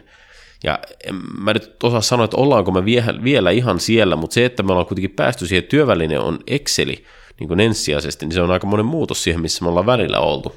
Oh, kyllä mä näen ton niin kuin, siis toihan on hirveä markkinointiongelma. Jengi on oppinut käyttämään SumIfia ja VLOOKUPia ja, ja pivottia ja näin. Ja nyt pitäisi sitten oppia käyttämään Power Querya ja, ja tavallaan niin kuin, hei, että sun Exceli voi syödä tuolta rajapintaa tuolta verkosta. Niin se on vähän eri juttu kuin se, että import as text, CSV. Ja se, se, se niin kuin, et, et, he, Enhohan puhuu, Heidihän puhuu tästä asiasta, mutta se, että tämä tulisi Microsoft jotenkin saisi tämän kaikille Excel-osaajille, että, että, niin kuin, että tämä on nyt vielä vahvempi, niin se on kyllä niin kuin mahdoton juttu. Ja siinähän se on vaikea sen takia, että tuolla on jengejä, jotka on 30 vuotta vääntänyt Excelillä jo tehokkaasti. En tiedä, onko 30 vuotta liikaa, mutta niin, on vääntänyt Excelillä tehokkaasti minun pitkään. E, ei siinä niin vaan vaihdeta työtapoja. Tämä on niin semmoinen vastakkain. Tämä ei ole semmoinen startup, että hei, meillä ei ole käyttäjiä, vaan tämä on startup, millä on liikaa käyttäjiä. Kyllä, kyllä. Mun mielestä tässä on niin toinen puoli sitten tätä tarinaa on se, että meillä on nämä Excel-tehokäyttäjät, mutta sitten mun mielestä tämä on, mua koskettaa tämä niin Heidin ala ja, ja noin Heidin jutut tosi paljon henkilökohtaisesti myös siksi, että mä näen tämän softakehityksen kannalta ihan mielettömän tärkeänä asiana. Mites tota, käyttääkö Compotsure Power BIitä? Me on käytetty muutamissa jutuissa. Mä oon sitä desktopia ihan vähän enemmän sitä verkkopuolen juttua. Mä näen siinä enemmän, koska sehän on niin distribuutio, eli jakokanava niille loppukäyttäjille, että saa sinne verkkoon ja siihen pystyy tekemään kyselyitä ja luomaan itse sitten datasetistä ja joku provideri, datan tarjoaja on sitten vaan Asuressa. Mutta joo, me ollaan, me ollaan sillä jonkun verran kyllä leikitty ja mä näen, mä näen siinä tulevaisuutta, mutta toi Power BI, niin mä näen sen vielä hyvin erinä kuin Excelin tavallaan. Musta se on niin kuin eri, eri, eri offeringia. Kyllä se on, se on ihan kiistata eri juttu. Mun mielestä siinä niin kuin Power BIin mielenkiintoinen asia on se, että kun sehän on siis raportointimoottori, ja se on musta lähes kaikkien softan tekijöiden yhteinen tuska, että niin raporttien tekeminen on itse asiassa aika kökköä hommaa. Mm, ja niitä tarvitaan melkein kaikissa sovelluksissa jollain tasolla. Kyllä, ja niitä raporttien ylläpitäminen on mun mielestä sellainen, että se on asiakkaalle iso kustannuserä, ja se on softakehitystiimille vähintäänkin turhauttava puuha, koska se on ihan selvää, että totta kai asiakkaan raportointitarpeet elää sen softan elinkaaren aikana, että eihän kukaan osaa kerralla tehdä sellaisia raportteja, raportteja, jotka palvelisivat asiakasta vaikka viisi vuotta. Että sä oot koko ajan ylläpitämässä, sä oot koko ajan säätämässä ja virittämässä niitä. Musta se on niin kuin, tietysti me tullaan edelleen ja, ja aina tekemään sitä, että meidän softassa on tietyt perusraportit, mutta me ollaan nyt menossa mun mielestä kohti sellaista todellisuutta, jossa softan tekijän kannattaa todellakin niin kuin pyrkiä julkaisemaan se data sellaisessa muodossa, että sen saa helposti Power BIihin, koska lähes kaikki niistä niin kuin raporttien ylläpitotarpeista, jotka softakehityksen niin kuin mukana tulee, niin ne on semmoisia, että tehdään johonkin erikoistapauksia jollekin hyvin niin kuin erikoistuneelle käyttäjälle joku hyvin erikoistunut näkymä. Ja mä niin kuin uskon, että toi Power BI menee niin pitkälle, että jatkossa nämä käyttäjät voi palvella täysin itseään, mikä leikkaa ihan hillittömästi softan turhia ylläpitokustannuksia ja, ja turhaa ylläpitovaivaa pois. Mä uskon myös, sillä Power BIlla pystyy aikamoisia kyselyitä aika luonnollisella kielellä jo tekemään, että sun ei tarvi olla edes kauhean guru, että sä saat sieltä moni, monimuotoista piirakkaa ulos. Et se menee samaan aikaan, niin kuin jos palaa tuohon Exceliin vielä tavallaan, mistä, että nythän siihen on tulos vähän noista makroista, vanhoista VB-jutuista päästään silleen mahdollisesti eteenpäin, että siihen tulossa niin JavaScript-tukea ja tämmöistä maailmaa että sä pystyt kirjoittamaan skriptejä ja makroja ja Excelin JavaScriptille, ja sehän, se on taas niinku uudelle sukupolvelle aika, aika kovaa juttua, että toi, kyllähän toi, toi Heidin maailma, niin no niin kuin kaikki tässä mitä on kuultu, mutta sekin menee aika hurjasti eteenpäin. Niin menee, joo. Ja mä niin kuin luulen tavallaan, että sen datan suhteen meillä on ehkä suurin ongelma on se, että me ei oikeastaan edes hahmoteta vielä, että mihin kaikkeen sitä niin kuin uudenlaista datan käsittelyä ja datan mallintamista voisi oikeastaan käyttää. Mä luulen, että aika paljon lähtee taas ihmisistä, että toi organisaatiosta ja kulttuurista riippuen, niin ihmisillä on drivea kehittää ja niin kuin helpottaa omaa työurakkaansa, tai sitten ei ole. Että toi, se on vaan hyvä, että meillä on tehokkaat työkalut käsillä ja, ja sitten se on pitkälti tiimin tai oma päätös, että käyttääkö niitä hyvin vai ei käytä. Näin se on. Hyvä. Jatketaanko me seuraava haastattelu? Näin me tehdään. Nyt ollaan Redmondin kampuksen Building 33, eli konferenssikeskuksessa, ja mulla on tässä vieressä pilvispesialisti Teemu Tapanella. Tervehdys Teemu. Terve. Kerro pikkasen, että kuka sä olet, minkä sortin MVP sä olet ja mitä kuuluu? Mä olen Teemu Taapanila, Microsoft Azure MVP, asuskelen Ruotsissa ja tota, ollaan nyt täällä opiskelemassa uusinta uutta liittyen Microsoftin pilvipalveluihin. No kerro pikkasen, että mi- mitä niin kun Azure-maailmaan kuuluu, mikä siellä on hottia tällä hetkellä? No Azure-maailmahan on siitä semmoinen jännä asia, että siellähän kaikki on koko ajan hottia, kun kaikki mikä on ollut kuukausi sitten totta, niin ei ole enää välttämättä, välttämättä nykyään niin kuin näin. Ja kaikki mikä ei ole ollut ennen mahdollista, niin saattaa nyt olla mahdollista. Että, että siellä on koko ajan tämmöisiä uusia kivoja asioita. Ja nyt kun katsoo tällä hetkellä, niin ehkä kaksi niin kuin erillistä niin kuin todella kuumaa asiaa on niin kuin tämmöinen ohjelmistokehitys ja siihen liittyen mahdollisimman paljon tämmöisiä valmiita niin kuin, äh, komponentteja ja niiden käyttöä. Ja sitten sen jälkeen DevOpsi, eli miten sä valvot sun järjestelmä, miten sä valvot sun ympäristöä, miten sen päivittäminen hoidetaan ja kaiken muun niin kuin, valvonta yleisesti toi on sellainen alue, missä mun mielestä kehittäjillä on, erityisesti ehkä kehittäjillä nyt tässä kohtaa, niin on hirveän paljon opeteltavaa ja vaikeutta, koska sitä matskua on niin hirveän paljon. Siis Asureen tulee mieletön määrä kaikkea kamaa, mainitsin myös valmispalikoita on tosi paljon. Anna pikkasen jotain vinkkejä, että mistä kannattaisi lähteä liikkeelle, mikä voisi olla sellainen kiinnostava, hyvä kulma, mistä niin kun perustekijä saisi paljon hyötyä tällä hetkellä. No nyt jos pitäisi lähteä liikkeelle, niin ensinnäkin ongelmahan on se, että koko ajan niin kun, se, että sen lisäksi tavaraa tulee paljon, niin se vanhenee huomattavaa vauhtia. Että, että, tällä hetkellä Microsoftin Virtual Academy vaikuttaa olevan se, missä on niin kuin ihan viimeisin tavallaan niin kuin valmis koulutusmateriaali. Jos jostain syystä niin haluaa vielä niin kuin seurata tai niin kuin vielä enemmän niin kuin aikansa, niin sitten sen jälkeen on ihan tietyt tota, Microsoft Azure-blogi, joka on sitten sen jälkeen ainoa oikea totuuden lähde, johon aina tulee sitten sen jälkeen niin kun heti kun asia on julkaistu, niin pari päivää sen jälkeen sinne tulee aika syväluotava kirjoitus, että mitä tämä oikeasti tarkoittaa, jonka jälkeen olisiko kuukausi tai puolitoista, niin sitten tulee Microsoft Virtual Academy ne oikeasti ne koulutusvideot. Et blogit on ykköslähde, jos oikeasti haluaa seurata aikansa.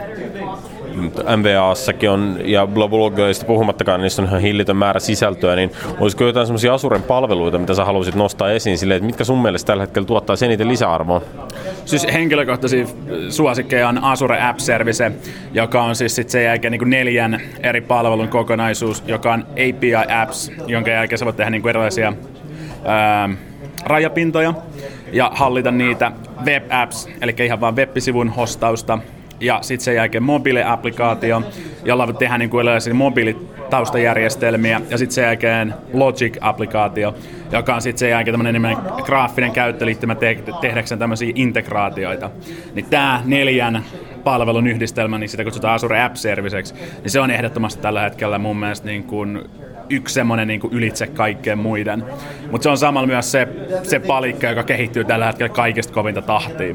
Et sen takia sen, sen hallitseminen on niin kuin, se vaatii koko ajan niin kuin päivittämistä sen informaatio, sen kanssa pitää työskennellä paljon, että sen saa oikeasti haltuun mikä äh, sun niin kun, fiilis on siitä, että kuinka paljon Asureen kannattaisi keskittyä sellaisten ihmisten, jotka ei, va, jotka ei tee niin web-sovelluksen HTTPn ylikäytettäviä applikaatioita, eli näetkö Asurella roolia tämmöisessä niin on-premise softakehityksessä? Öö, varinkin siinä että jos ollaan oikeasti valmiita niin investoimaan isompaa määrää rahaa, esimerkiksi niin laittamaan privaatti, niin kuin, privaatti Asure, Asure-ympäristö, niin silloin ihan suoraan siltä niin Asuresta on hyötyä. Mutta sitten taas jos ajattelee ihan niin kuin nämä, miten Asure niin kuin rakennetaan, niin se sehän perustuu semmoisiin lähtökohtiin, että kaikki pitää olla toistettavissa, kaikki pitää olla version hallinnoitavissa ja kaikki pitää olla automatisoitu. Niin ihan nämä samat on niin kuin ihan best practiceja, ihan niin kuin on premiseenkin, jolloin niin kuin niistä on täysin kokonaan saatava hyöty myös ihan on-premisessä, niin kuin myös Asuressa. Okei. Okay. Onko sulla jotain vinkkejä vielä tähän loppuun, että mitä sun mielestä niin kun ohjelmistokehittäjän kannattaisi opiskella vuonna 2016, että se pysyisi kärryillä maailman menossa? No yksi semmoinen niin uusimpi, mitä mä nykyään sanoisin, niin uh, PowerShell. Koska mitä enemmän pidemmälle aletaan mennä automaation kanssa, niin sitä enemmän aikaa tulee vastaan PowerShelliin, halus sitä tai ei. Ja useimmilla kehittäjillä se on ihan täys semmoinen niin kuin, ää, pimeä aukko, että kukaan ei oikein niin kuin ymmärrä siitä mitään. Niin sen hallitseminen näin, näin vuonna 2016 olisi kyllä ihan varmaan loistavaa. se olisi ihan mahtavaa, koska mä muistan, että PowerShellia, kun se tuli joskus vuonna 2007, kun se nyt oli, niin sitä silloin hypetettiin, että nyt sen osaaminen on pakollista, mutta, mutta sä olisit sitä mieltä, että 2016 nyt vihdoinkin. No kyllä mä nyt väittäisin, että niinku, jos esimerkiksi haluaa halu Asureen hallita, niin ei sulla enää vaihtoehtoja. Että sä joko osaat PowerShellia, tai sä et vaan pysty hallitsemaan sitä kaikkea. Kyllä mä oon itse asiassa sun kanssa ihan samaa mieltä. Hei, kiitoksia Teemu ajastas. Kiitoksia. Joo, että se on niin kuin, niin kuin Teemu sanoi, että Azure kehittyy kyllä koko ajan koko rintamaltaan, mutta sitten hän mainitti siinä ton DevOpsin, joka nyt on kova buzzwordi maailmallakin, ja se on nyt selkeästi tosiaan näitä asioita, mihin Microsofti siinäkin Azuressa panostaa. että siellä on nyt tämä Visual Studio Online, joka on tämmöinen tarjoama, joka tarjoaa tämän application lifecyclein tai tämän sovelluskehitysprosessin valmistuotteena, niin kuin aiemmin puhuttiin. Eli siellä pystyy ajan deploymentteja ja testejä ja, ja kaikkea tätä kamaa. Et nyt yritys voi ottaa Azuresta myöskin sovelluskehityksen infrastruktuurin.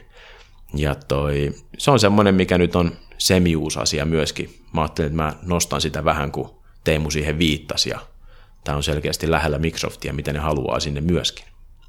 Joo, mä, mä ihan täysin allekirjoitan sun kommentti siitä, että se todella tuntuu tämä koko DevOpsia ja tämä sovelluksen elinkaaren hallinnan niin kun, tarina on hirveästi Microsoftilla pinnalla. Siellä tosi paljon kun tulee kaikkea, mitä sä naureskelin, kun sanoit, että Visual Studio Online valmis tuotteena, että se, se, oli, se oli oikea luonnehdinta, mutta se valmiin ympärille tekee mieli pistää lainausmerkit, ja, ja mä en edes tarkoita tätä silleen ilkeästi, että Visual Studio Online olisi kauhean keskeneräinen, kyllä se on sitä siis joiltain osin todellakin. On se, on se vähän keskeneräinen kyllä, Joo. täytyy suoraan sanoa. Mutta mut myös niin, että se on musta niinku hurjaa tavallaan, että mitä kaikkea sen asian ympärillä koko ajan tapahtuu, että et, et tavallaan niinku meillä on se, se perus tarina, että meillä on työkorttien hallinta ja, ja meillä on versiohallinta ja meillä on jonkunnäköinen automaattinen buildaus ja niin kuin continuous integration nimellä tunnettu niin kuin prosessi, niin ne on, niin kuin, ne on tavallaan jo tuttuja tarinoita. Ja nyt meillä on niin kuin se panostus sinne, että meillä on jatkuvat asennukset ja, ja että meillä koko ajan kehittyy se ajatus siitä, että miten sä saat telemetriaa, että kun sä viet softaa tuotantoon, niin miten sä näet, että miten se on siellä toiminut ja niin edelleen, niin se, se on niin kuin hurja kehityskaari. Siis ihan oikeasti nyt me käytiin tuota New Relikkiä jossain vaiheessa paljon kompotsurella ja nyt toi Application Insights on, siitä on tullut niin robusti, offeringi, että, että, että me, ollaan, me ollaan vähimpäihin melkein siirrytty kokonaan siihen. Että toi, se kyllä, että jos VSO joskus tässä onkin välillä vähän pettynyt, niin Application Insightsiin ei ole kyllä ollut, että se on ollut, siinä, siinä ne on osunut heti tässä ekassa iteraatiossa naulan kantaan. Että Microsoftihan tekee tietysti näin, että ne julkaisee jotain ja eka iteraatio, niin se voi olla hit and miss ja aika usein se on miss, mutta kolmas iteraatio usein on jo hyvä. Muistako mä väärin, eikö Application Insights ollut siis ostettu yritys ja sen tuote integroituna niin kuin Visual Studio tai siis Azure-ympäristöön? No kun mä mietin, että mikä, se on, niin kuin, se on tosi vahva .NETin ja, ja ASP.NET MVCn kanssa.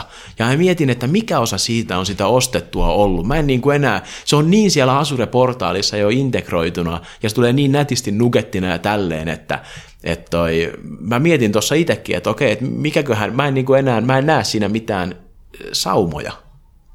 Joo, se on, ja sehän on se, silloin se kertoo siitä, että niin kuin yritysintegraatio on onnistunut, jos tuote alkaa tuolla tavalla uppoamaan. Joo. Musta yksi tosi mielenkiintoinen ä, tuote, jonka integraatiotarinaa mä odotan jännityksellä, on se, että siinä Samarin jaksossa puhuttiin, tässäkin jaksossa mainittiin se Hoki App. Joo. Että sehän on Microsoftin omistuksessa oleva, oleva niin kuin startup, jonka niin kuin se story on se, että ne tekee helpoksi levittää beta-versioita erilaisiin mobiililaitteisiin. Ja se on niin kuin kiinnostavaa nähdä, että mitä, millä tavalla se tulee jossain vaiheessa istumaan näihin muihin elinkaarityökaluihin. Siis hitto vie, oho, vahva sana, niin toi, hitto vie toi, nyt toi mobile engagement on tämmöinen kanssa palvelu mikä, millä pystyy, vähän sama kuin Samarin Insights, mitä taidettiin viimeksi ehkä viitata, eli tämmöinen niin kuin mobiilisovellusten analytiikkaa pystyy seuraamaan, että paljonko jengi käyttää tälleen, ja pystyy segmentoimaan niitä käyttäjiä. Mutta tähän mobile engagementiin pystyy myöskin tekemään kampanjoita, että hei, tietyn tyyppinen käyttäjä, joka käyttää tolleen softaa, niin sille tulee tämmöinen erikoistarjous, sanoo siihen ei, niin sitä seuraa tätä ja bla bla bla. Eli se on niin kuin pidemmälle viety analytiikka ja sen seurauksena kampanjoiden automatisointi, markkinointikampanjoiden automatisointi. Ja siihen, jos nyt lyödään kylkeen tähän mobile engagementiin toi hoki-appi, että me saadaan siihen jonkunmoista appi, deployment tai distribuutio automatiikkaa, niin, toi, niin sitten on kyllä Microsoftilla joku on tehnyt oikeita valintoja. Toi on meinaan aika, se on aika, ei, esimerkiksi Xamarinin työkalulla ei tuohon pysty vastaamaan. Joo, se on, se on tosi mielenkiintoista. Musta se on myös niin kuin hurjaa, kun tällaisena niin kuin vanhana patuna miettii sitä, että, että meillä niin kuin kymmenen vuotta sitten ei ollut sovelluskaupoista hajuakaan, ja viisi vuotta sitten oli vielä vaikea uskoa sitä, että meille tulee niin kuin nousee näin paljon, näin valmiita, näin isoja kehikoita siihen, että on helppo tehdä automaattista mobiilisovellusta ja analytiikkaa, että se on ihan uskomatonta, että miten tärkeäksi se on tullut, että sä ohjaat sen 99 sentin arvoisen niin kuin mikroostoksen tekemistä tolla tasolla.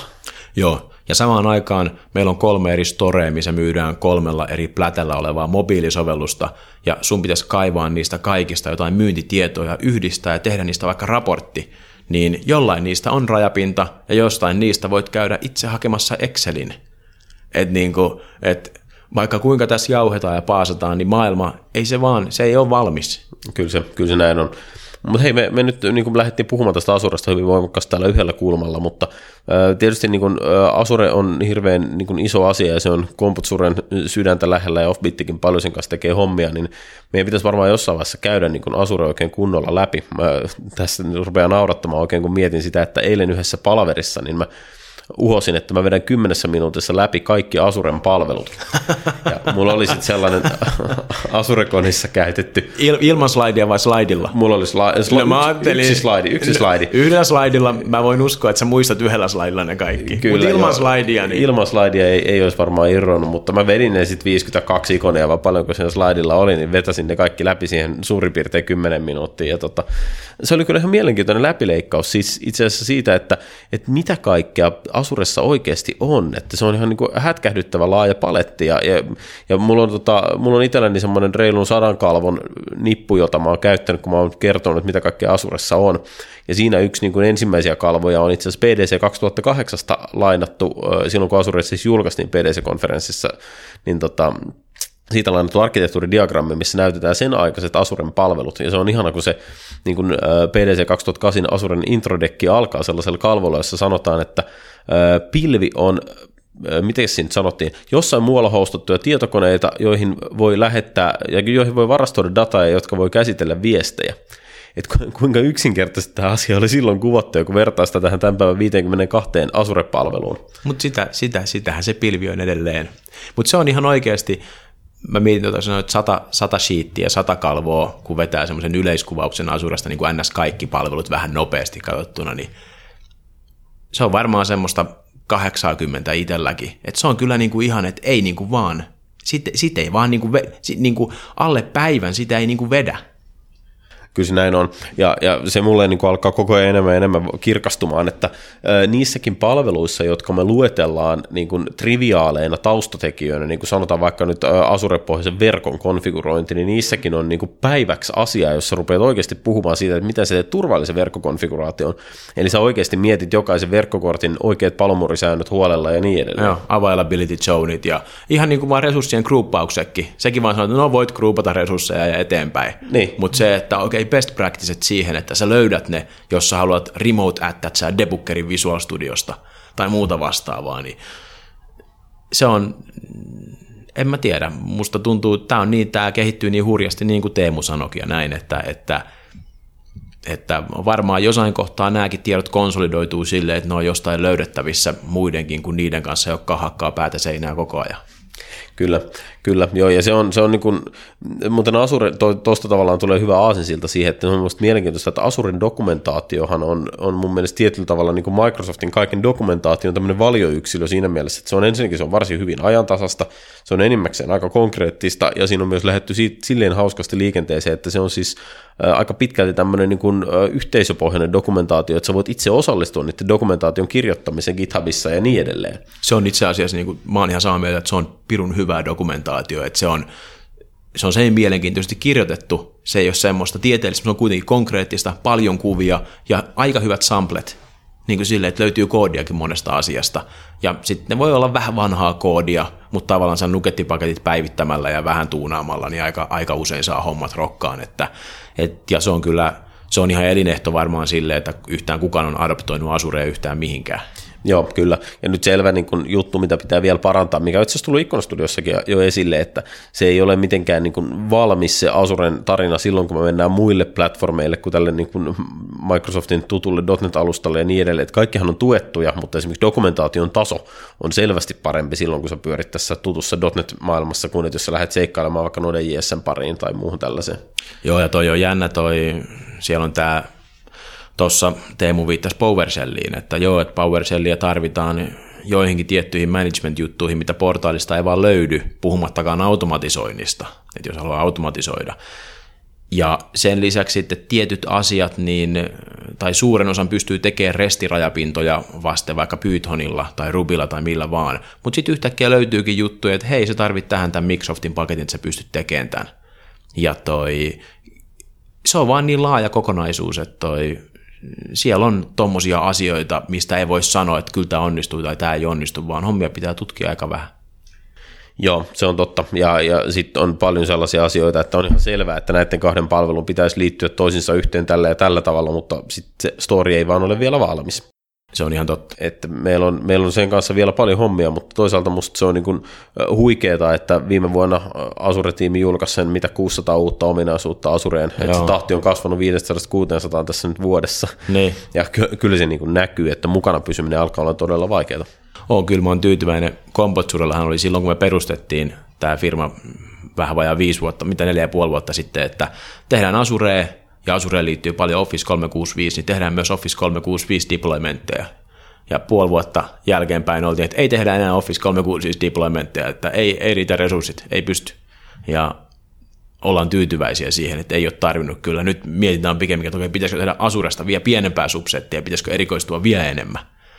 Mutta toi, ei nyt siihen ole vielä ollut tarvetta, mutta kyllä se, niin kuin, se on aikamoinen paletti hauskasti heitit tuosta äh, henkistä siltaa, kun puhuit Office 365. Äh, en mäkään lähtisi kovin äkkiä niitä deploymentteja enää niin kuin uutena toimijana tekemään, että Suomessa on erittäin hyvää osaamista siihen, miten tehdä Office 365 käyttöönottoja. Oh.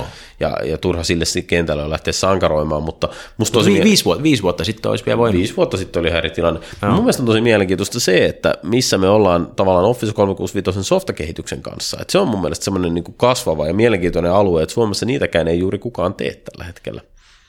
Ei tee, mutta se on, mä näen, meillä on jonkun verran, meillä on integraatioita niihin O365 järjestelmiin tehty, ja aika paljon esimerkiksi Roineen kanssa, kun puhuttiin vähän aika takaperin, niin hän puhui, että, että hei, että SharePointin päälle, kun tulee lisäpalikkaa, niin se palikka voikin olla custom joka pyörii Asuren päällä, ja sitten se on vaan tuotu sinne tietyin pelisäännöin.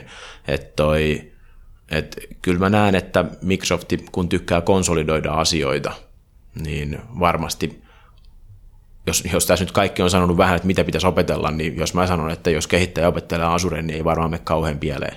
Kyllä se näin on. Kyllä se näin on. Ja Office 365 plugareista vielä sen verran, että tämä on noin sellaista demoa tuossa katselin, että ja nyt mä, tällä pitää asettaa konteksti, eli perinteisesti kun sä oot halunnut tehdä vaikka sanotaan Wordiin laajenteen, niin sähän olet siis ottanut jonkun Visual Basic for Applications-sovelluskehittimen käteen tai, tai jotain muuta tämmöistä hirveätä com-häkkyrää ja ruvennut sillä tykittämään tosi epämääräistä dokumentaatiota ja hankalia rajapintoja vasten hommia. Ja nyt Office 365 äh, laajenteita esimerkiksi erässä demossa niin koodattiin silleen, että otetaan Mac auki, vedetään siihen Visual Studio Code, ruvetaan kirjoittaa Angular-sovellusta paikalliseen ympäristöön, siis kirjoitetaan sitä ihan localhostilla, ja sen jälkeen testataan, että miten se toimii Office 365 Wordissä. Et mieti sitä niin kuin käyttökokemuksen erilaisuutta, että mistä me puhutaan. Me puhutaan niin kuin JavaScript-laajenteesta, jota koodataan Macillä jollain Visual Studio Codeilla tai vaikka, vaikka Sublimella tai Emacsilla, ihan sama. Että aivan, aivan eri maailmasta kuin se vanha VBA-tunkkaaminen. Mutta se on, siis toi on mahtava juttu.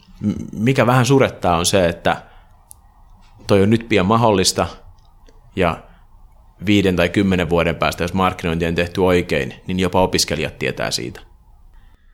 Niin, tästäkin on kadonnut esoteria. Ei ole enää niin kuin vanhoille guruille mitään saumaa.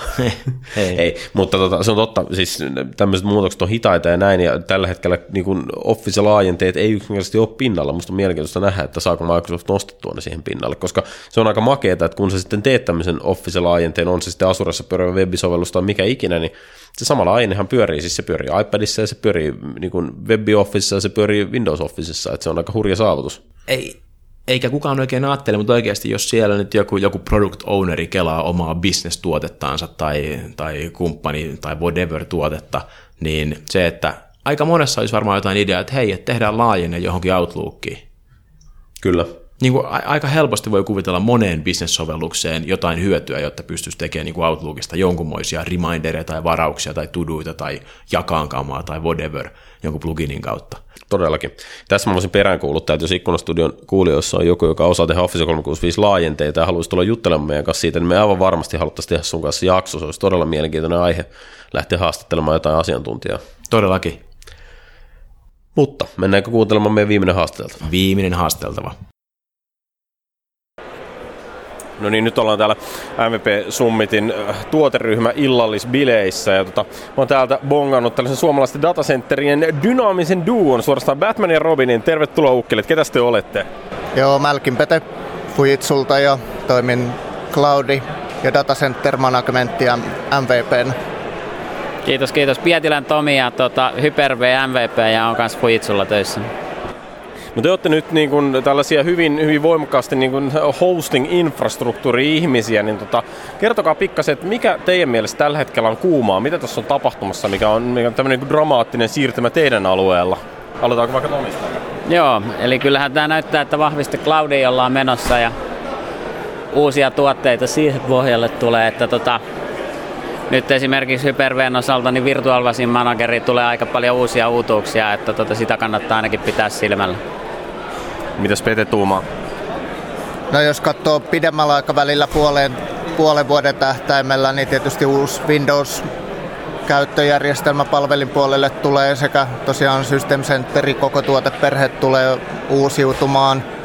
Sitten sieltä tulee Azure Stack, tulee on-premiseen, joka tekee tämän hybridimaailman siirtymisen entistä helpommaksi. Ja tässä omassa roolissa, missä mä nyt sitten toimin tämmöisenä tuotepäällikkönä Fujitsulla tässä pilvimaailmassa, niin sitten tietysti kiinnostava, mikä suokin kiinnostaa itse on tämä DevOps-maailma, kuinka se tulee muuttumaan ja kuinka tämä infra tulee sitä palvelemaan entistä paremmin, niin se on yksi kuuma peruna, mitä kanssa pitää seurailla tässä. Että Miten te ajattelette noin niin kuin liiketoiminnan näkökulmasta, että mikä, mitä me saavutetaan näillä kaikilla muutoksilla seuraavan parin vuoden aikana?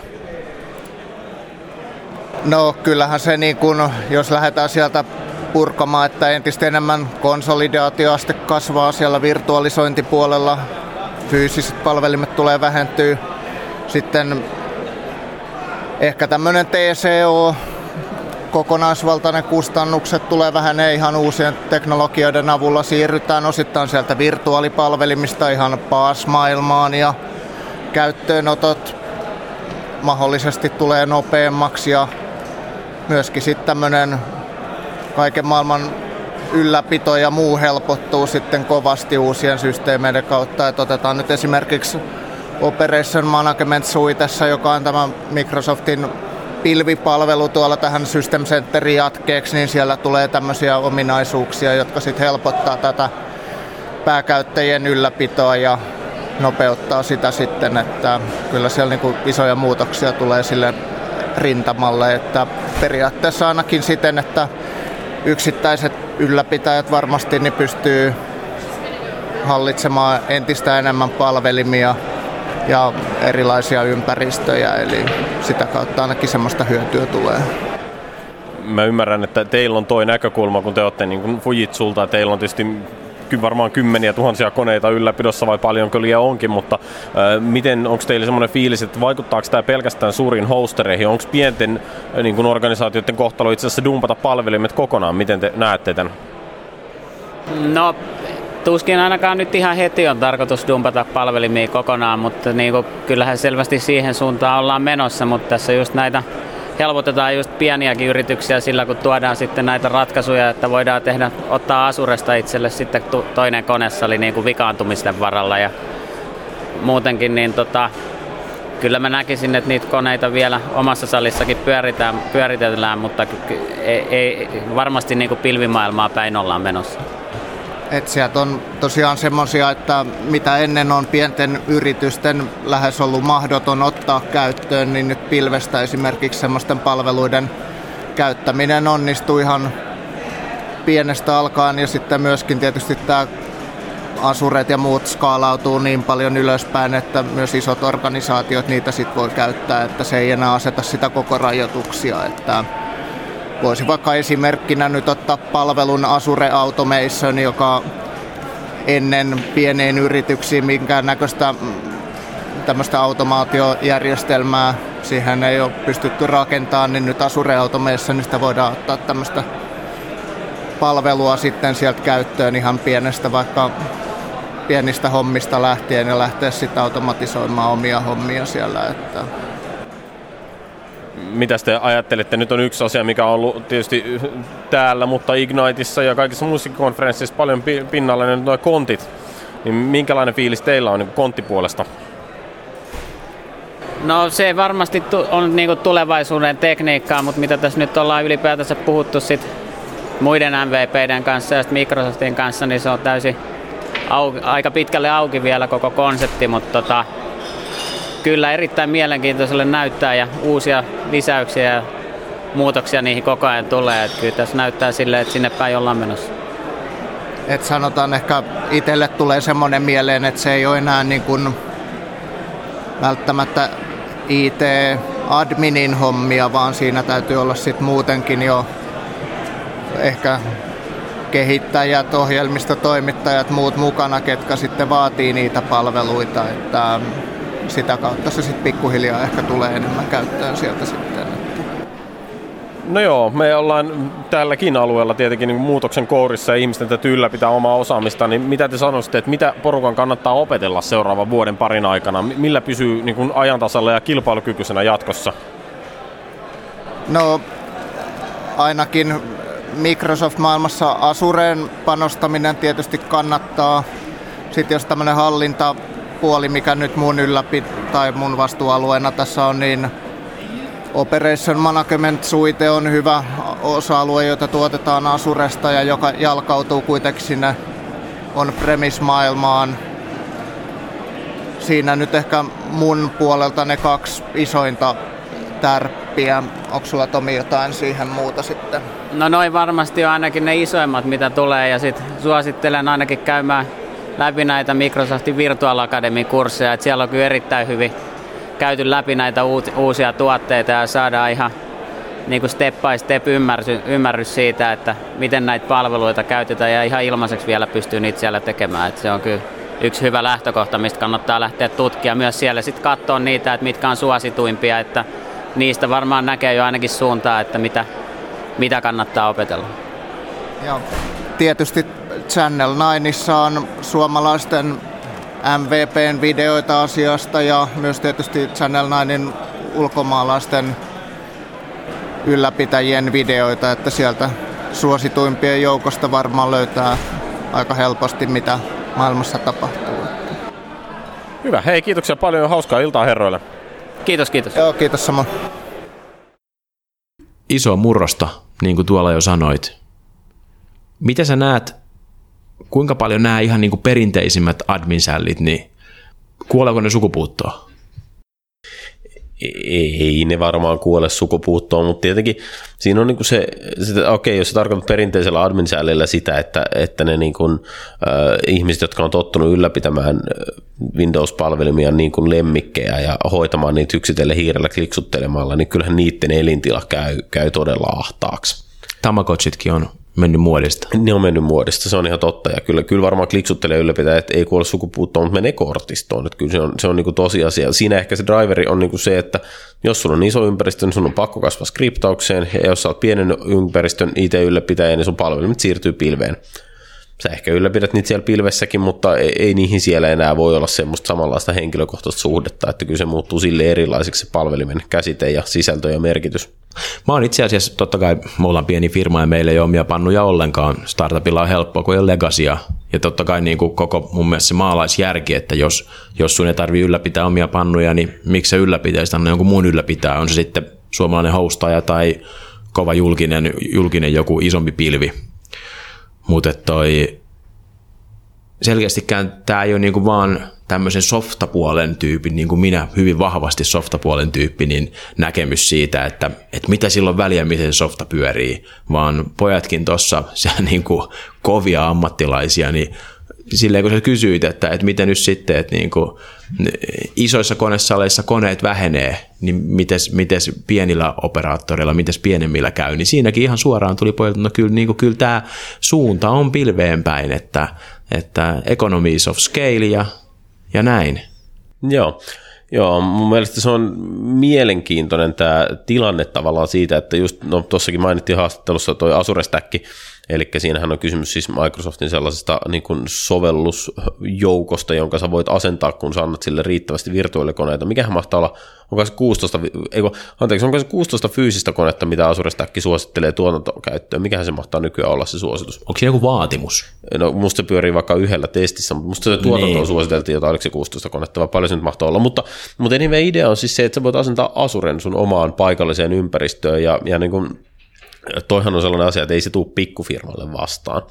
Mutta se ajatus toisaalta siitä, että jos sulla nyt sitten on se parikymmentä palvelinta ja sä voit pyörittää siinä ikään kuin pientä asurea ja siis sillä seurauksella, että ihmiset, jotka käyttää sitä sun paikallista ympäristöä, niin niillä on siellä Asure-portaali, niillä on siellä Azure Resource Manager, jolla ne voi perustaa sinne omia saitteja tai, tai virtuaalikoneita tai mitä ikinä pyörimään ja sen jälkeen, kun sä oot tehnyt jonkun ratkaisu, joka on pyörinyt siinä sun paikallisessa pikkuasuressa, niin sen jälkeen sä voit pistää niillä samoilla skripteillä, samoilla ylläpitokäytännöillä, samoilla toimintamallilla sen julkiseen pilveen, tai jos sun, sulla on iso hosting-tarjoaja, joka tarjoaa omasta konessalista niin ikään Azure Stackia, niin sä voit pistää sen pyörimään sinne. Se on ihan totta, mutta kyllä toi varmaan on edelleen se, että se on, se on niinku köyhän miehen Azure. Että siis, ei, ei, eihän siellä niinku media löydy, eikä sieltä document DPtä löydy, eikä siellä Azure Searchia ole. Ei, mutta totta kai ei, siellä on esimerkiksi tämä App Services, mistä Tapanilla puhuu, ja, ja niin kuin ainakin osittain, ja, ja nämä niin kuin peruscompute- ja storage-vaatimukset, mikä tietysti isoin hyötyhän siinä on tietysti tämä automaattinen resurssien hallinta ja, ja sen, sen kaiken raudan hyötykäyttö järkevästi ja näin, että en mä niin kuin sitä sano, mutta, et, mutta et ei voi ajatella, että, että se olisi yksi yhteen ei, ei, ei. mun käsittääkseni Asurestakin niin kuin, se varmaan tule koskaan sisältämään kaikkia niitä palveluita, ei mitä, se voi. mitä niin kuin iso Asure sisältää, ja ei varsinkaan pysy siinä sama, samaa vauhtia ajantasalla. Mutta toisaalta, jos se sisältää tietyn joukon peruspalveluita, niin se voi tarjota aika hyvän askeleen päästä eteenpäin näissä hommissa. Ja, ja tietenkin, jos ei muuta, niin sitä voi ajatella silleen, että se on yksi tapa välttää niin kuin vendor login ongelmaa, eli tavallaan sä, jos sä rakennat palvelun, joka vaikka hyödyntääkin tiettyjä Azuren toimintoja, niin sä voit kuitenkin aina viime kädessä vetää sen takaisin sun paikalliseen hosting-ympäristöön sitten Azure Stackia käyttäen. Joo, että, voi. se on, se on niin kuin jonkunnäköinen semmoinen niin kuin purkuvaihtoehto siihenkin, mutta oli miten oli, niin se mun mielestä on niin kuin mielenkiintoinen, mielenkiintoinen se Azuren filosofia siinä mielessä, että se mitä se mahdollistaa on nimenomaan se, että sulla voi olla se sama niin kuin pilvi-infrastruktuuri periaatteessa niin kuin resource managerilla kuvattu, ympäristö. Että tässä on nämä kolme virtuaalikonetta tällaisessa verkossa keskenään ja tuossa on noin kaksi webbisaittia, jotka on yhteydessä niihin virtuaalikoneisiin tällä ja tällä tavalla. Ja sen jälkeen se on semmoinen paketti, jota sä voit asennella, että sä voit asentaa sen julkiseen pilveen, sä voit asentaa sen sun hosting-tarjoajan konesaliin, sä voit asentaa sen omaan konesaliin. Mm. Se on niin kuin, kuitenkin lähinnä tämmöistä niin kuin kokonaisen sovellusympäristön paketointia, mitä mä nyt tiedän oikeastaan niin kuin missään olevan. Se on totta. Että niin kuin silleenhän tämä ei ole vielä arkirealismia tehdä niitä Azure-stäkkejä nyt pyörit tuolla yrityksissä niin kuin jatkuvasti. Ei, ei. Mutta toi on jännä, että toi on niin kuin aika lähellä sitä niin kuin ylemmän tason konttimaailmaa, konttiajattelua tavallaansa, että – että kontin kun laitat, teet, niin se pyörii missä vaan. Okei, nyt sulla on systeemi, joka pyörii Azure Stackin päällä. Jos sulla on Azure Stack, niin se pyörii missä vaan. Että et toi kyllähän kaikessa tulee tämmöistä, että yhä vähemmän ja vähemmän pitää pelätä vendor loginia. Mutta totta kai siellä se alla oleva OS on, se on edelleen Windows. On joo, ja on se mutkikas asia, koska mitä korkeamman tason palveluita sä haluat käyttää, niin sitä enemmän ne on sitten toimittajaspesifisiä, sitä enemmän ne on ympäristöspesifisiä, että se on, oh. se on kaikki ongelma on siinä kyllä. No Man is an Island.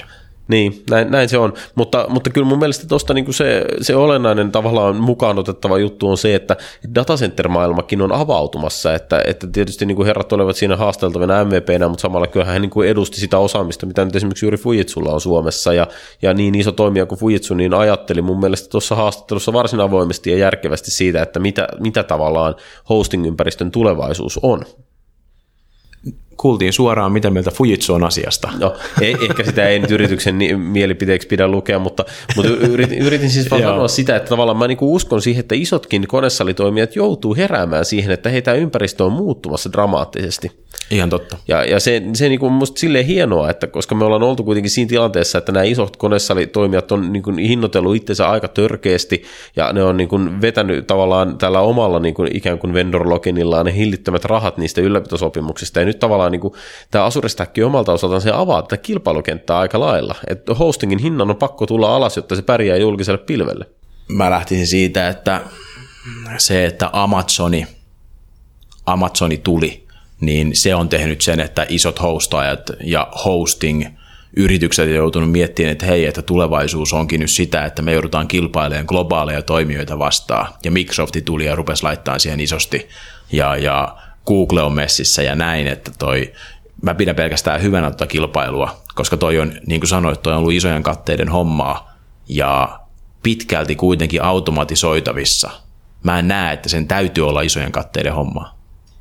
Kyllä se, kyllä se näin, näin on ja minusta se on mielenkiintoista seurata niitä välillä julkaista näitä lukuja, että kuinka iso prosentti maailman, maailmassa myydyistä servereistä menee jo tällä hetkellä erilaisiin pilvipalvelusaleihin. Ja siis nyt se taisi just ylittää 50 prosenttia ainakin jonkun lehtiuutisen mukaan. Joo, sehän oli ihan se ihan naurettavaa. Se on, se on ihan huikeaa, että mä veikkaan, että muutaman vuoden päästä niin lähes kaikki serverit menee pilvipalvelusaleihin, että ne on isompia tai pienempiä, paikallisempia tai globaalimpia, mutta kuitenkin johonkin keskitettyihin ympäristöihin. Oh, ja eihän se pelkästään positiivinen asia ole, niin kuin mikään asia ei ole pelkästään positiivinen tai negatiivinen, mutta jos se on todellisuus, niin siinä on elettävä.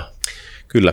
Ikkunastudio on kuitenkin pelkästään positiivinen asia ja se on myös todellisuus, jossa on elettävä. Tässä on nyt elettävä ja pojat näytti laittavan, meillä on uusi peli Pleikkari nelosella, tuommoinen Helldivers, se pärähti tuolla käyntiin, niin tämä jakso täytyy varmaan lopettaa se voi olla, että se on nyt edessä, mutta me menemme kohti seuraavia seikkailuja. Ja jos sulla on palautetta, niin Sakke, mihin ne palautteet voikaan lähettää? Me toivottais, että menette meidän web-sivulle ikkunastud.io, siellä on diskus, siellä on tosi kivaa julkista löpinää. Sitten voitte lähettää palaute at ikkunastud.io, Facebookissa Ikkunastudio, Twitterissä Ikkunastudio, tai sitten tuut vaan käymään. Meillä on tämmöinen uusi jura, sieltä saa kahvia toi ei nyt auennut oikeastaan yhtään mitenkään, mutta mä en usko, että sen oli tarkoituskaan. Mutta hei, meissä, meissä Jura ja Pleikkarin pariin, niin me tehdään seuraava Ikkunastudion jaksoa taas joskus. Mä en juo kahvia, musta tulee kuulemma levoton. Tulee. Kiitos. Kiitos ja moro. Palaillaan.